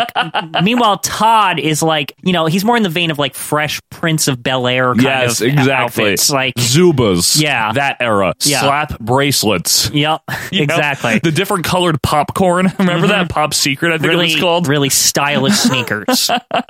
So anyway, just to set the context again, we are on the deck of the USS Intrepid is July 4th, the day before America's birthday, of course. America's Yeah. 217th birthday that Oh, would be. Well, good for you. Big one. You Yeah. know that. You know that. Thank you. Well, math. To celebrate, you know, Mr. Fuji has decided that his Japanese charge, who is really a Samoan, who's really an American pretending to be a Samoan, who is pretending Mm-hmm. to be Japanese, he's decided that, you know, this guy's fat, right? Yeah. Yokozuna, the world champion. Yes. Very fat. And that's that's why he's so evil. because Yeah. he's so fat. So Fuji's like, you know what? You try slam my Yokozuna. and that's what we're doing here. So anyway. Vince thought he was so good with all he this. really did. He thought this is the best angle ever. It's insane. Like they're acting like he committed a heinous crime by Right. like winning the championship. like From Hogan. how dare he? He's not an American, and only an American should be the world champion. It's a world title. Anybody should be able to Hmm. It's have it. true. And, you know, this is one of Quinn's favorite topics, and we've talked about it before, but it's true. What, he's not allowed to not be American? Yeah. What the hell? What kind of world title is this? Like, I'm assuming they were mad about this when Ivan Koloff was the champion too. It's like, how dare a non-American have our world title? Wasn't Bret Hart the champion recently? Yes, and they didn't even complain about that, He's which was Canadian. really weird. I'm just saying. Yeah. I'm just saying. So we get a few clips here. Uh, Lee Rousen, who doesn't Oh, yeah. slam him, neither does Bob Backlund. Yeah, well, no one thought that was going to Yeah. happen. So Or like Peter Tagliatelle from the Pittsburgh Penguins or some shit. or Scott Burrell from the Charlotte Hornets. He's the funniest, though. yeah, yeah, he just doesn't even try. He, he looks at Yoko. He's like, nah, never mind. yeah, it's like I'm not throwing my back out for this shit. So then, uh, Big Papa Dump himself, Gwen Scott Steiner. This is the weirdest one, right? Because Big Papa Dump, like even in 1993, he's like jacked. He is. like he looks like the strongest person that out of all the people. Yes. Even like later on when you find Right. out who it is, it's like he looks like the strongest like, yeah, person. this guy'll do it, sure. Yeah, and he goes to pick him up, and he doesn't even like make any progress. It makes No. him look like he's like a fly. Yeah. like it's like what? Stupid. So of course Fuji's laughing, ha ha ha ha ha. Right, right. Yoko eats rice. I like that he just like, oh, I'm even fatter. Like, let me eat Right. some food. You might as well just like Bastion Booger should have come out with like candy and just like fed him. the funniest part though is that Vince like acts like Yoko is doing the worst thing ever by eating rice. Look at this. I couldn't believe it. Chopsticks in hand, eating a great big bowl of rice. Yeah. Are you kidding me? Oh my Yeah. god, really? He's Yeah. really eating rice? Like Well, yeah. technically, I would say this: it's there was like a ref there, like to officiate. Yeah, this. Earl Hebner. Shouldn't he have not allowed that? Because technically, if you're eating more food, you're making yourself heavier. Quinn, how like- much heavier is a few rice grains? I'm just saying- He's eating with chopsticks. The agreement was to slam him like after he got in the ring, not after he ate a bunch more food. Quinn, a few mouthfuls of rice, and now all of a That sudden, was- nah, that's going to put him over the top Joe, here. that was a big bowl. That was at least like one to two pounds of rice. He ate about 43 like grains of it. anyway, Tatanka now comes down and he tries to beat up Yoko to I soften hate, him I up. hate Tatanka. this is the biggest bullshit ever. Why? First of all, why is softening him up? Is that going to make him less fat somehow? like, is that going to make it easier to pick him That's up? true. That's a good Because he's point. like jumping all over the ring. Like You're he's right. like going to the top rope, tomahawk chopping, and they're like at- they're saying like he's softening him up. What? That's a really good point, That's Quinn. not going to do anything. You still got to pick him up. You're really mad about this. it's stupid. you don't like Tatanka. No, That's but the I main also thing. don't like the idea of like beating him up is going to make Right. it easier to slam him. Well, it certainly doesn't because Yoko sidekicks him and then leg drops him, and just we were we kicks were his laughing. ass. Yeah. So now who do we get but Bill Fralick? Remember him from WrestleMania two? This guy loves to appear Yeah. on wrestling. He just doesn't go away, huh? I- It's insane. It was Like, seven years earlier. it's like he's their go-to like sports guy. He's going to try something. And of course, He gets a leg up, and that's about it. Yeah, why did he do better than Tatanka and Scott Steiner? well, the Scott Steiner is even worse. But eh, by any of the wrestlers, why did he do better than them? You had a good point. You said it looked like he almost broke kayfabe there. Yeah, I thought like maybe the whole time like nobody was supposed to. They Right. obviously know they're not supposed to, Yeah. so they're not really. The trying. wrestlers aren't gonna But try. Bill Frelick's like, "Fuck no, I'm really going to try to do Yeah. this." And like, he Did he like, not know? Yeah, he might have not. He might have thought this was a shoot. he like thought it was like a real contest. because he does get a leg up. And you know what? Quinn had had a theory when Yes. this started that because Todd was there, that's why it was in New York, and PLJ had something to do with it. And I was Right. like, "Eh, I don't know about that. So what do I see? Of course, PLJ banner. yeah, I'm pretty sure like they would not get like this prime real estate because when the Intrepid comes into New York, if you know anything about New York, it's like a big tourist attraction. It is. Like usually they wouldn't give anyone space to like do a show or something on Good it. point. You know what I mean? Todd So used his connections, there right? must be like he must know someone in the city and they Mhm. made an arrangement and Yep. then that's how they got this. That's not a bad theory there, Michael. So anyway, we get Crush now. Now Quinn does not like Crush. I'm more forgiving of Crush. He sucks. Okay. So Crush does the best we've seen thus far. He gets him halfway up, but then his back. Yeah. Oh my back. I would slam your bra, but my back. Yeah. So who's the last one? Randy Savage. That's- this is a weird one. Like Randy Savage, who, as much as I love the Macho Man, Yeah. he's not known No. for like being a big strong man. No, no, like no. he's just a good wrestler. Is So that- how does that make him good at picking up fat people? especially especially 1993 shirt. Yeah, Randy Savage. Well, not only that, he's- announcer. if you notice, he has like a puffy tuxedo shirt Yeah, he underneath. looks really he doesn't even stupid. take his coat off. no, to try to do this. This is all bullshit. This is- Yeah. you know what's weird though too? As Savage is like, yeah, yeah, I'm gonna do it. Yeah, Bobby Heenan has appeared on the apron. Right, which is odd because on commentary, because they're commentating from the Raw desk. Yeah. like Bobby's doing the con- he's talking. If there's anybody in this WWF that has more determination and more guts that would want to slam him more than anybody, that's the man right there. Yes, like while you can see him in the frame, and they don't acknowledge it, of course. No. but you know who's not talking? Obviously, is Savage right over it to try to maintain the Because continuity. Savage actually like knows what's up. Bobby just doesn't give a shit at this point. But I don't know why he's like he's like consulting with Fuji. Yeah. He's trying to like make sure that like Yoko doesn't get slammed or something. It's really really How is strange. Oh, anybody gonna make sure he doesn't get slammed? I It's, don't it's e, it's a it's he's fat, right? He can't control it. It's It's, you're urine. either gonna pick him up or you're or not. you're not. So basically, Savage does nothing, and now Vince says America's been humiliated. Quinn, Why? 'Cause you couldn't pick him up. But why? Why? because does- Japan has a fat guy and we don't. Is that what it is? Trust me, this is America. We have people fatter than Yokozuna lying around. And that, folks, is your true comment of the day. Yeah. So we've got one more. And, folks, if this feels long, it's because it was. It's We're like, like- eight minutes It's into Raw. ridiculous. It's like a big portion of the show. So you now, now you know how we felt. But I will say one thing, Quinn. This whole segment is actually the low point of the show. Yeah. If you thought we were going to be trashing this Raw, Borden, Yeah. this is actually a pretty good Raw. Pretty good. we still have to get through the rest of this crap, though. So Luger arrives via helicopter, of course. Really, I 'cause he mean, he, just he does. might as well have just like drove a motorcycle and Yeah, like launched right. it onto the like. Just so dramatic. What would he? And he's why is he not like in the contest? Why would, didn't he sign up for it? He just it's like Yeah, what fuck the it, I'm getting a helicopter and showing up. You ever heard of a cab? Yeah. what the fuck? The subway? Who There- rents what- a helicopter? Are we are we to believe that the Intrepid's not docked and it's in the middle of New York Harbor? yeah, like, he needed to take yeah. a helicopter. Yeah, How did everyone else get there then? exactly. So anyway, Vince loves it. Vince's like, yes, oh my god. Now you got to remember something, folks.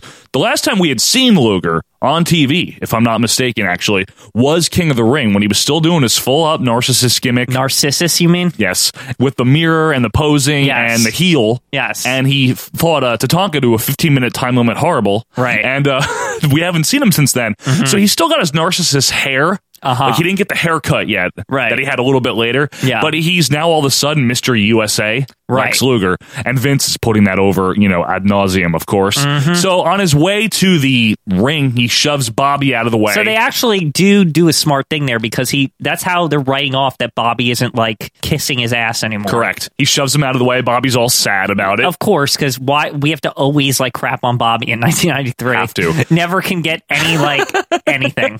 So Luger gets in the ring. He makes fun of Yoko for being fat, basically. There's nothing wrong with America. What's wrong with America is blood sucking bitches like you and overstuffed sushi eating, race chopping wrestler you call a champion. He's like, "You're an overstuffed sushi" or something like that. I don't know what he says. Not only he, not only does he that, he's, like big racist. Yeah, of course. And, well, it's America, and he also calls Fuji a cancer and a leech and whatever else. Why? Like because he's like trying to like make it in America. Yeah, isn't that what we're here to do? Like, isn't Lex Luger probably like from an immigrant family, like every person in America? I mean, honestly, look, it's not like Fuji is a savory character or anything. No, but he's um, you know, he's He's a Japanese heel. American. I mean, now. just a heel. Yeah. Just- he's not nice. That's all. There's Americans that aren't nice either. Listen, on the levels of heel, I feel like Fuji is kind of like In the middle. Yeah, he's, not- middling. he's not like he throws fucking condiments at you. Yeah. That's like the worst he gets by this point. Yeah. Like literally, that's the worst he gets. is The, he throws salt at and you. he can which- barely walk. that's true. He's like an old man. So of course here, Luger throws him out of the ring unprovoked. Yeah, that's stupid. That's not nice. Yeah, that's really not Or nice. Fuji. Yeah. Yoko now tries to attack him. So, So, of that course- was okay. I'll give some credit there. Yoko did Yep. try to attack him He did. So Luger hits him with that loaded forearm, mm-hmm. the steel plate. because he's got to soften him up to pick him up. But this time it works. Yep. He slams him, and of course, Earl Hebner declares him the winner. Why do they need a ref for this? Like, he- it's one of those things that's like, if someone body slams someone, it's like apparent that Yeah, I they did know, it. I It's know. not like it's like, is it a full body slam, a half body slam? Is that like why the ref is needed to see if it's like a real body slam? Earl clearly is looking for the proper rotation, you know, and Right. everything like that, and the proper landing. Stupid. Anyway, finally, thankfully, as Vince beautifully oversells this, and as Oh, only yeah. Vince McMahon can do, Luger had done it. Lex Luger had accomplished the impossible. we go back to the Manhattan Center and we see uh, the commentators, and nearby is Bruce Pritchard next to them, which means Quinn. Conrad Thompson's got to be lurking He's got somewhere. to be somewhere over there. Yeah. so Savage says "damn" a lot We are all damn proud of you. as the Beverly Brothers music hits. They're still here. See, I was so excited about that, but it's actually just Blake. that was the unfortunate Yeah, part. We're like, I know. where's the other one? We're like, yeah, the Beverly's in July of 93, but it's just Blake Beverly.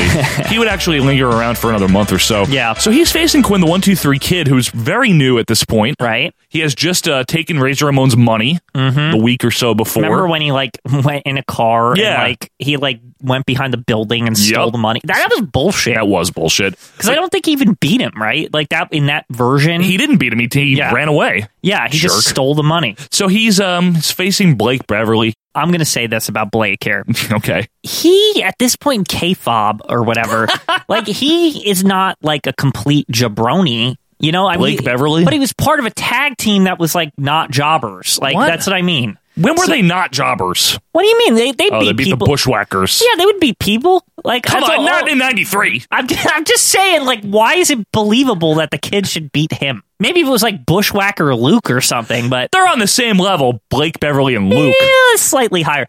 Now, folks, I am very glad you've tuned in to listen to this interesting discourse on Blake Beverly. Yeah. Only here on OVP. Tell your friends. So, anyway, kid comes down. He shakes Vince and Randy's hands, not Bobby's, of course. Cut away to commercial. Come back to a nice shot of the ceiling there at the Manhattan Center. Quinn, you've been there several times, actually. Mm-hmm. Yes, I have uh, to see Ring of ROH. Honor shows. Yep. It's a great little place. Yep, nice little hall there. Yeah. And then uh, Joey Morella is the ref, of course, as we get started. Blake looks like shit, by the way, I yeah, just have to huge say. gut. I, I he clearly doesn't care. He, he also has chest hair, which he didn't Yes, have like when he was that's- in the team. yeah, that's true. Which means Vince probably like hates him because like, you know how Vince is like, oh, big muscles, orgasm over the muscles, No chest hair, you know, all that shit. Oh, God. Look at that mass. You know what's interesting though, Quinn? This guy, Blake Beverly, is one of the most important figures in WCW's history. Right. Because in a few years, he would be the man mauling his opponent. Yeah, he mauled his opponent. That was the last word spoken before Scott Hall like stormed in. That's right. And wrestling changed forever. Yeah. We are taking a look at the mauler completely maul his opponent Steve Dahl.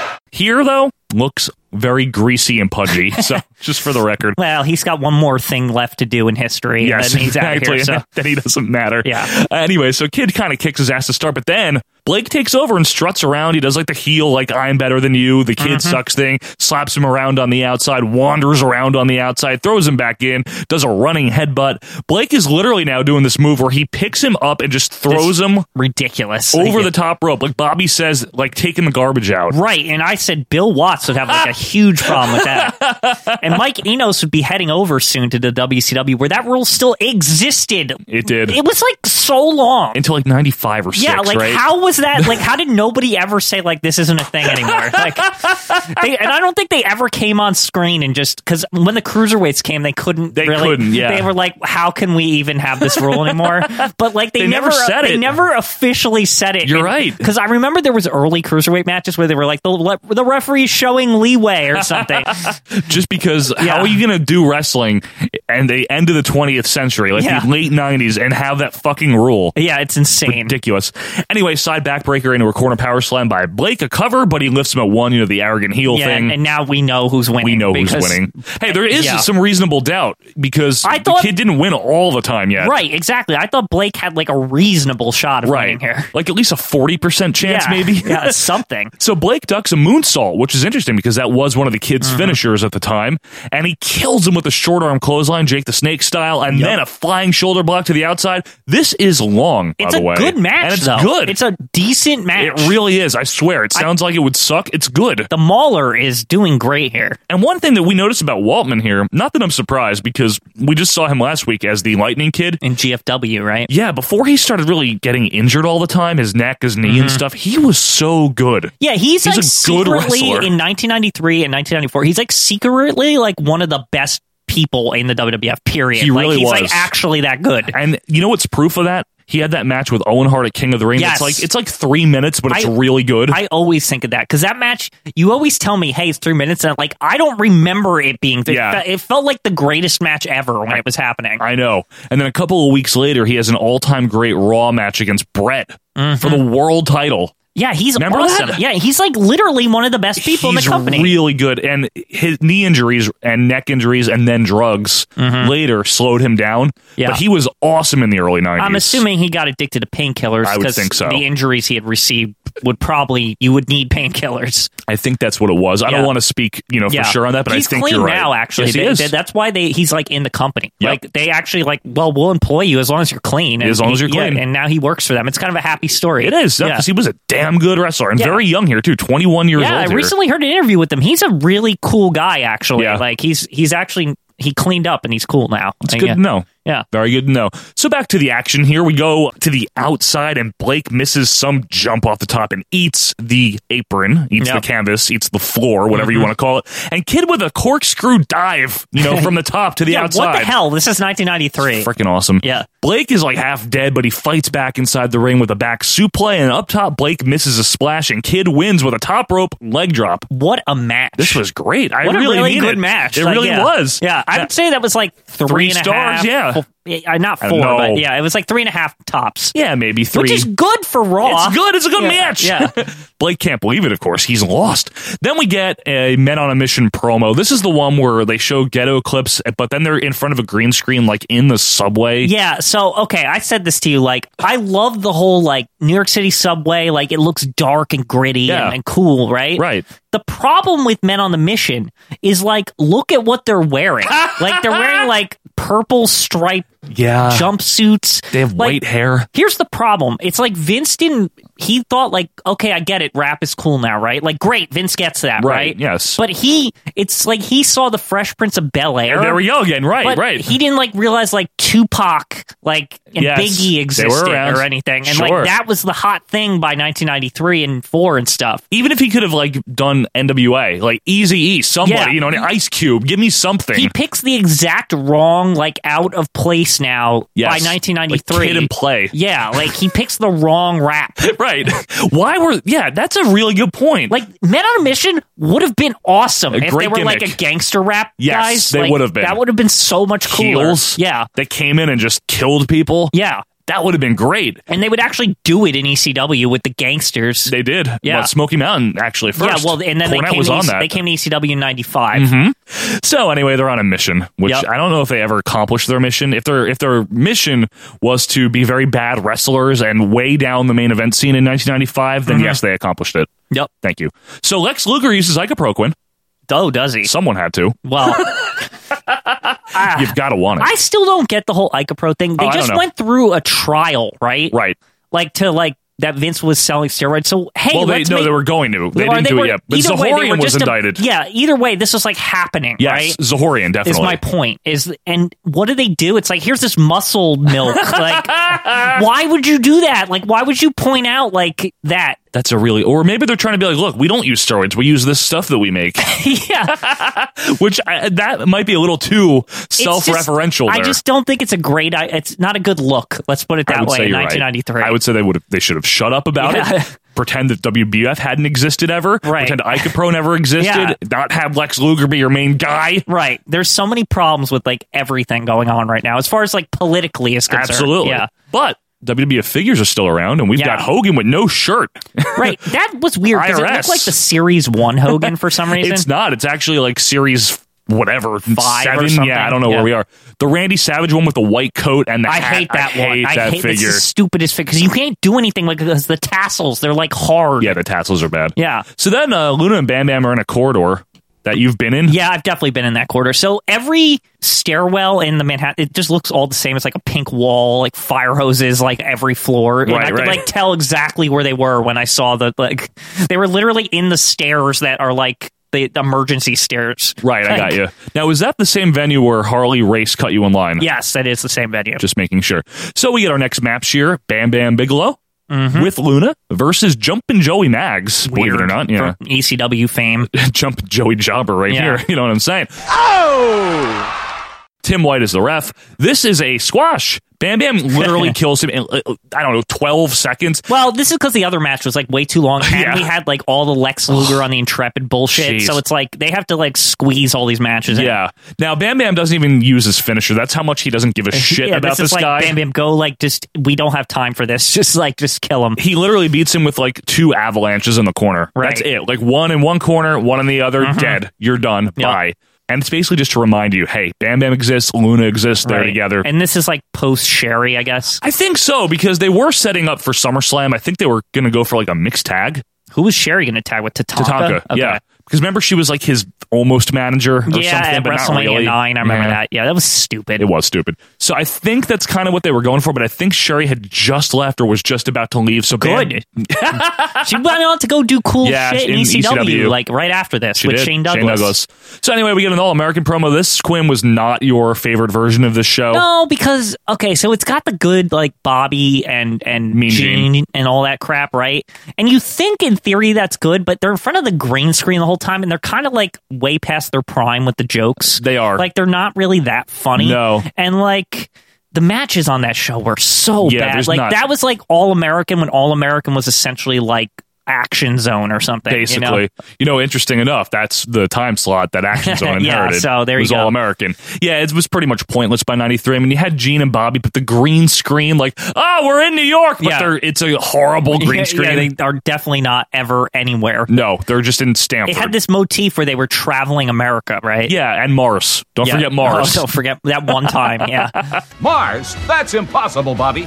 Anyway, Quinn, you want to go to our next match here? Sure. All right, it's head shrinker Samu, Mm-hmm. just Samu, with Alpha versus The Undertaker. W- What is this like night of like half tag, like half of tag teams fight? Yeah, it's fair. And for who wants to see a Samu match, honestly? Yeah. But anyway, this is interesting. The lights are off for Undertaker's entrance. That Wow. was really new Yeah. at the time. I didn't realize like how new this was because they're like flipping out. Yeah, the announcers are very funny about it. I don't know if it's the first time or not, but it's definitely early. And Vince is like, someone's messing with my wallet. Someone's screwing with my wallet. Someone's fooling around with my wallet. The lights are back on, and Bobby's like ne- under the table Yeah. near Vince. Bobby, he didn't get up from there.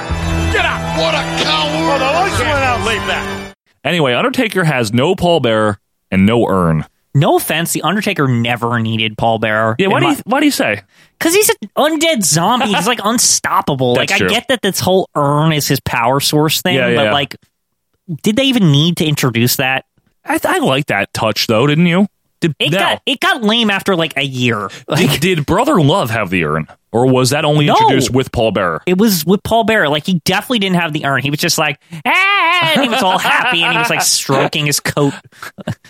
What's weird is, is his manager's at ringside, so the Undertaker it, theoretically he could have Oh. like just pulled out, you know, Brother Love to like Wow, sub. he should have actually. Yeah. That would have been a great little touch there. Yeah. that they would never do, but that'd be really funny. Anyway, Undertaker tries to wrestle like Sean Waltman, like a drop down. This is weird. and then he botches a leapfrog. He's doing wrestling. Yeah, like moves. a drop toe hold. Yeah. Samu Bells to the outside. Vladimir, or as Quinn calls him, Hugo, the Yeah. super fan, is here. By the way, Uh-huh. you know Vladimir. Yeah, well, the guy with the Hugo? glasses. Yes, Yeah. he's at every show like Yes. ever. Yes. For, like, he's still there He sometimes. still like, I sometimes saw him goes at to like stuff. a Raw recently in like the New York area. Yeah, he's all old now, Yeah. but he's still there sometimes. So anyway, Bobby says, according to his sources, Paul Bearer is in Mobile, Alabama. Yeah. Now, this was, of course, during the era where, unfortunately, Mr. Hughes was around, Uh-huh. and him and Harvey Whippleman and um, John Gonzalez all of this is conspired. bad.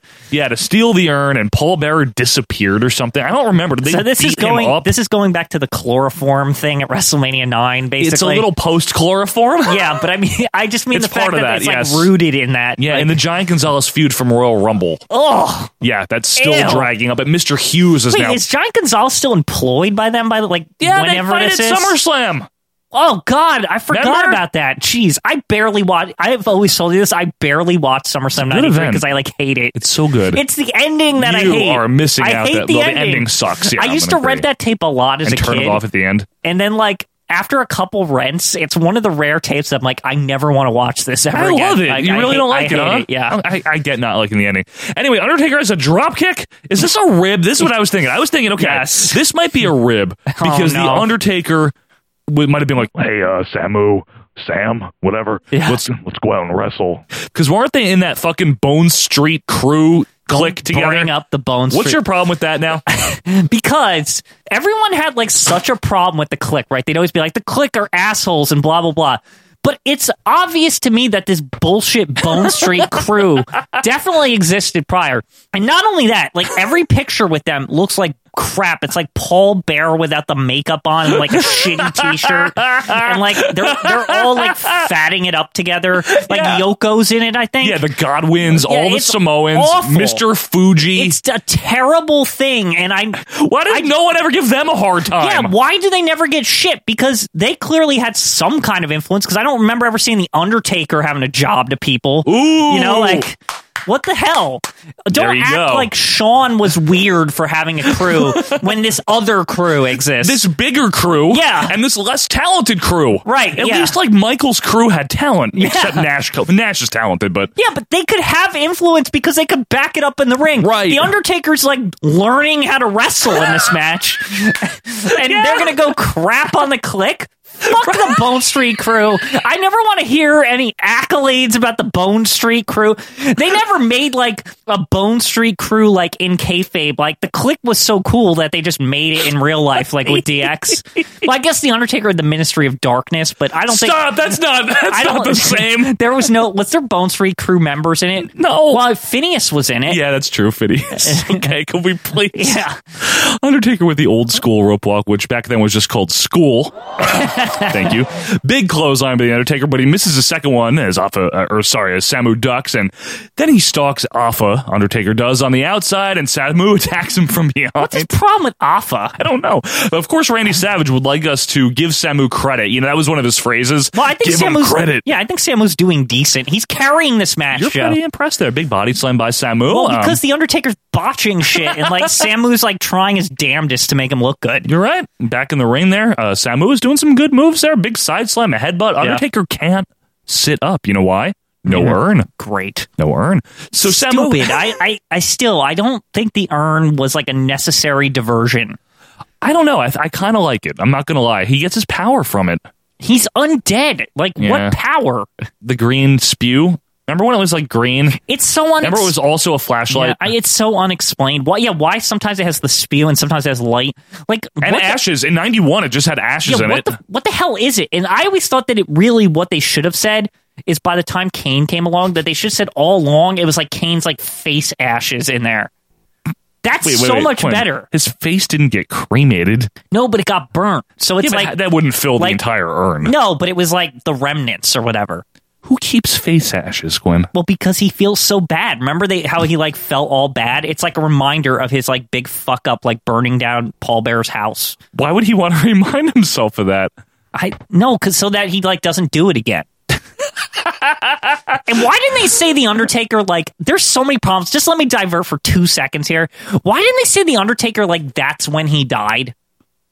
Like in the Oh, and now he's undead. Yeah, But and I thought Kane he- just got like horrifically like hurt. Well, because originally Undertaker wasn't undead. He was just like an impervious to pain. Like he was Like a- an actual Undertaker. An Undertaker, but it was really a mortician. Yeah. Because an Undertaker usually just wears a suit and like says hi. However, it like morphed into a zombie. So right. But I that just- was Purple Taker was more of the zombie. Yeah, but by the time we had the zombie, is my point is that we had the Kane angle where they explained all this stuff, Right. And they don't like they should have said like he died in the fire, and that's why he's undead. And Kane was the one like dealing with the consequences in real life. Is all I'm saying. That's heavy. You heard it here first, folks. That And that's a good story. it's Um, a good story here. but too on bad that OVP. the Undertaker's retire and then never talk about it Yeah, ever that's again. true. So anyway, Samu hits what I think is his finisher, the flying headbutt, because uh, you never see him win a singles match. Yeah. I think that's his finisher though. And he goes up again for it, but the Undertaker now sits up and hits him with an awful choke slam. Oh man. Big tombstone though does get the win. You have a problem with that, Quinn? Yes, because it shouldn't work because Samu's a head shrinker, a Samoan guy, and their heads Are are, hard. impervious to pain. Just like Haku. So a tombstone should literally not work. Like this was the time for him to have the last ride as a finisher. Yeah, right, Because right. it's like at least he would have something to beat people with head, you know, imperviousness Yeah. or whatever. Fair. Yeah. So then we get a very annoying WWF Mania promo. Like it's Ugh. so 1993. It looks like a tape Joe would make for me. Thank you. Yeah. Yes. Todd Pettengill is the worst in it. Like, just the awful voices. I don't know what that character He's is. just a big kid. like, Yeah, he just sounds he like a thinks he's so funny. fucking idiot. It's excessive excitement caused by acute hyperactivity. Anyway, Fuji and Yoko make their way down to ringside here. Vince really gives it to Fuji. Like, ha, ha, ha, ha, ha. You know, Yeah. you got slapped. Ha, ha, ha. He's so happy. And he thinks this is like the greatest thing. People are like chanting like USA USA. because of course they are because that's what you do. Vince is you know like ah ha ha ha ha and Fuji's like nah he cheat he cheat And I ask, how do you cheat at picking up a fat person? good question Yeah, I've never there- tried there's no cheating. like so Fuji does say it wasn't a body slam it was a hip toss and Vince is all upset now that Luger was denied the title shot but I Yeah. want to know why should Luger get a title shot because he had a 15 minute draw with Tatanka a few weeks ago Yeah, it makes no and he sense. picked up a fat guy that's all you need to do to get a title shot is pick someone up well, he saved America, Joe. so Bill Fraley could have gotten a title shot is what you're telling me Wouldn't that have been amazing? Yeah, kind like, of. I would have seen that actually. Yeah. Bill Frelick's revenge for WrestleMania 2 Battle like, Royal yeah, loss. Yeah, yeah. So Yoko says the only Japanese words that he knows, uh, yosh, that and bonsai. yeah, that is real Japanese though. Yeah. That's Yeah. all he knows. Vince is so proud. Like, he thinks he's got the next Hogan on his hands because he's got like 400 people chanting USA. but This is stupid because anytime you attack the country, of course. like anyone's gonna chant USA. Yeah. That doesn't make him over. No, it doesn't. It doesn't. And he really wasn't. It was like a force fed, like by default, by like proxy, he was kind of over because Yeah. he was facing Yoko. It's just like Roman Reigns. yeah, well, Roman Reigns is much better than Lex Luger. Yeah, it's just like Diesel also though. I snuck that in. Fuji says anyone else can have a title shot though, but not Lex Luger. So out wanders Crush, and he's got a Crush tank top on over his Crush tights. Yeah, that was stupid. A of tank crush. top over a tank top. He's a real winner, that crush. He is. He has to, of course, put over Lex Luger because that's what we're doing tonight. Is putting over. He's always like, "That's a good brother." Mm-hmm. Yeah. I like Hey, that brah. brother. Hey, Hey, brah. good. Hey, ta- But I want title match. Who is he? Batista. I want my rematch. Yeah. I want the title match, For brother. no reason, like he didn't slam him. No. Like at least the guy that slammed Yeah. him like should get it. I know you were arguing against I it. know, but at least- however, like he actually did something. Crush lost. He did. Yeah. He did. I- I'll give you that. If anyone has some kind of an accomplishment, it's Luger. Yeah. At least he slammed him. Right. Crush didn't do shit. So anyway, why wouldn't Crush just call him Master Fuji? You had a very good question there. Yeah, so He was here's the his thing. former manager. That is his master. Yeah. Like all the way Demolition. back, if he's going to keep calling himself crushed like he's in demolition, he needs to give his props to his master. Instead, he's being all disrespectful here. And it's weird because only like a couple months later, he would just be back with Master Fuji again. And he would call him Master Fuji again and wear purple. He he was better then. Sure. Yoko just looks indifferent about the whole He thing. doesn't He's like, seem to yeah, give a whatever. shit. I don't care, It's whatever. fucking Crush, like who cares? I know. And, you know, so next week we're going to get Yoko versus Crush for the world title. And you had a great question, Quinn. Do- doesn't Crush get his ass kicked? I Yes, feel he like I does. remember this match. This is what puts him out of commission for a while. And then when he comes back, he has Ah, Fuji yes. with him. Okay, that that is what leads to that. Okay. Absolutely is. So then we get a really weird SummerSlam 93 promo. It's like the TV is just like, Yeah. this is a good event. And it's Mean Gene. You know what's weird? It Yeah. like explodes on the TV, but the explosion is also around the TV. Like, why would the TV have the filming of itself exploding? like that was weird. Did you see that? Yeah, the whole promo was weird Yeah. because Mean Gene's doing a weird voice. Yeah. Everything about it was off-putting. and it's Mean Gene because It's it's, Mean Gene. Yeah. He's leaving soon. Yeah. Anyway, we get somehow another match here. I don't know why they even I don't put this know. on here. It's Mr. Perfect versus a jobber. They don't even say his name. Yeah. No one cares. He looks like Ronnie Garvin's fake brother with chest hair and Yeah. mullet. And Perfect basically puts his gum on one of the Rosati sisters' glasses. I What don't was I don't this? know. Like, what the hell even was this part I at don't the know. end? The whole thing is a squash. The perfect play gets the win there. It's literally punch, punch, punch, perfect plex win, That's it. and like, bye everyone. Pointless. Yeah. And then to end it, of course, we get highlights of Yoko getting slammed. Cool. So overall, though, what was interesting about this Raw that I thought was going to be worse and you thought was going to be better, Mm-hmm. I think it basically we had it was good. Yeah, it, was did just get- good. near the end. There it was a little. The beginning was slow because you had like a ten minute recap. Yeah. of the Luger angle, and the end was a little amp. But you know what was good? Those two long matches were fine. Yeah, you know what? It was like the opposite of a shit sandwich. Yeah. Whereas, like in this case, the bread was the shit. It was like, shit bread. It was shit bread, but the meat was good meat in the middle. So would you say it was like pooper nickel? yeah, sure. Thank you. Uh, so yeah, overall, I mean, the wrestling was actually good. The real wrestling matches, the two longer matches, were fine. Right. The uh, Blake Beverly one two three kid match. I can't believe I'm saying this. Classic. was like really good. Yeah. The Undertaker Samu match was decent. It was okay. Two stars, Yeah, whatever. whatever. And the two squashes were extraordinarily short. Yeah. The Fuji stuff with the, that was whatever. And I the- hated that. Yeah, and the package was and I just hated so just long. the pandering to Luger, like the Right. whole show. Right. But overall, I'd actually have to say this was not that bad of a show. No, it was fine. Oh. And we want to thank you, Jimmy Board, for the suggestion. And folks, as always, of course, do not hesitate to let us know if you want us to review something, have a Rushmore suggestion, anything like that. And you can do that by going to our website, ovppodcast.com, and fill in your suggestion on the suggestion box.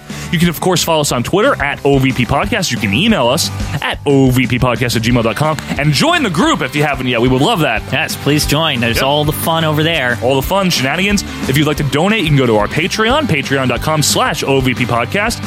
There's some cool rewards tiers, live video reviews, all sorts of crap. Yep, there's some up there already, so Yeah. you can sign up today and get it. Go check it out. And as always, we'll be back next week, the 20th, for episode number 58. So have a great rest of your day. Have a great rest of your week. We will see you next week for more retro wrestling goodness. See ya. Oh, say that that's the Spangled Banner, yeah, way over land of the baby that we bring, baby that we bring, baby that we bring, baby that we bring, baby that we bring, baby that we bring, baby that we bring, baby that we bring, baby that we bring, and the home of the brave. Will you stop?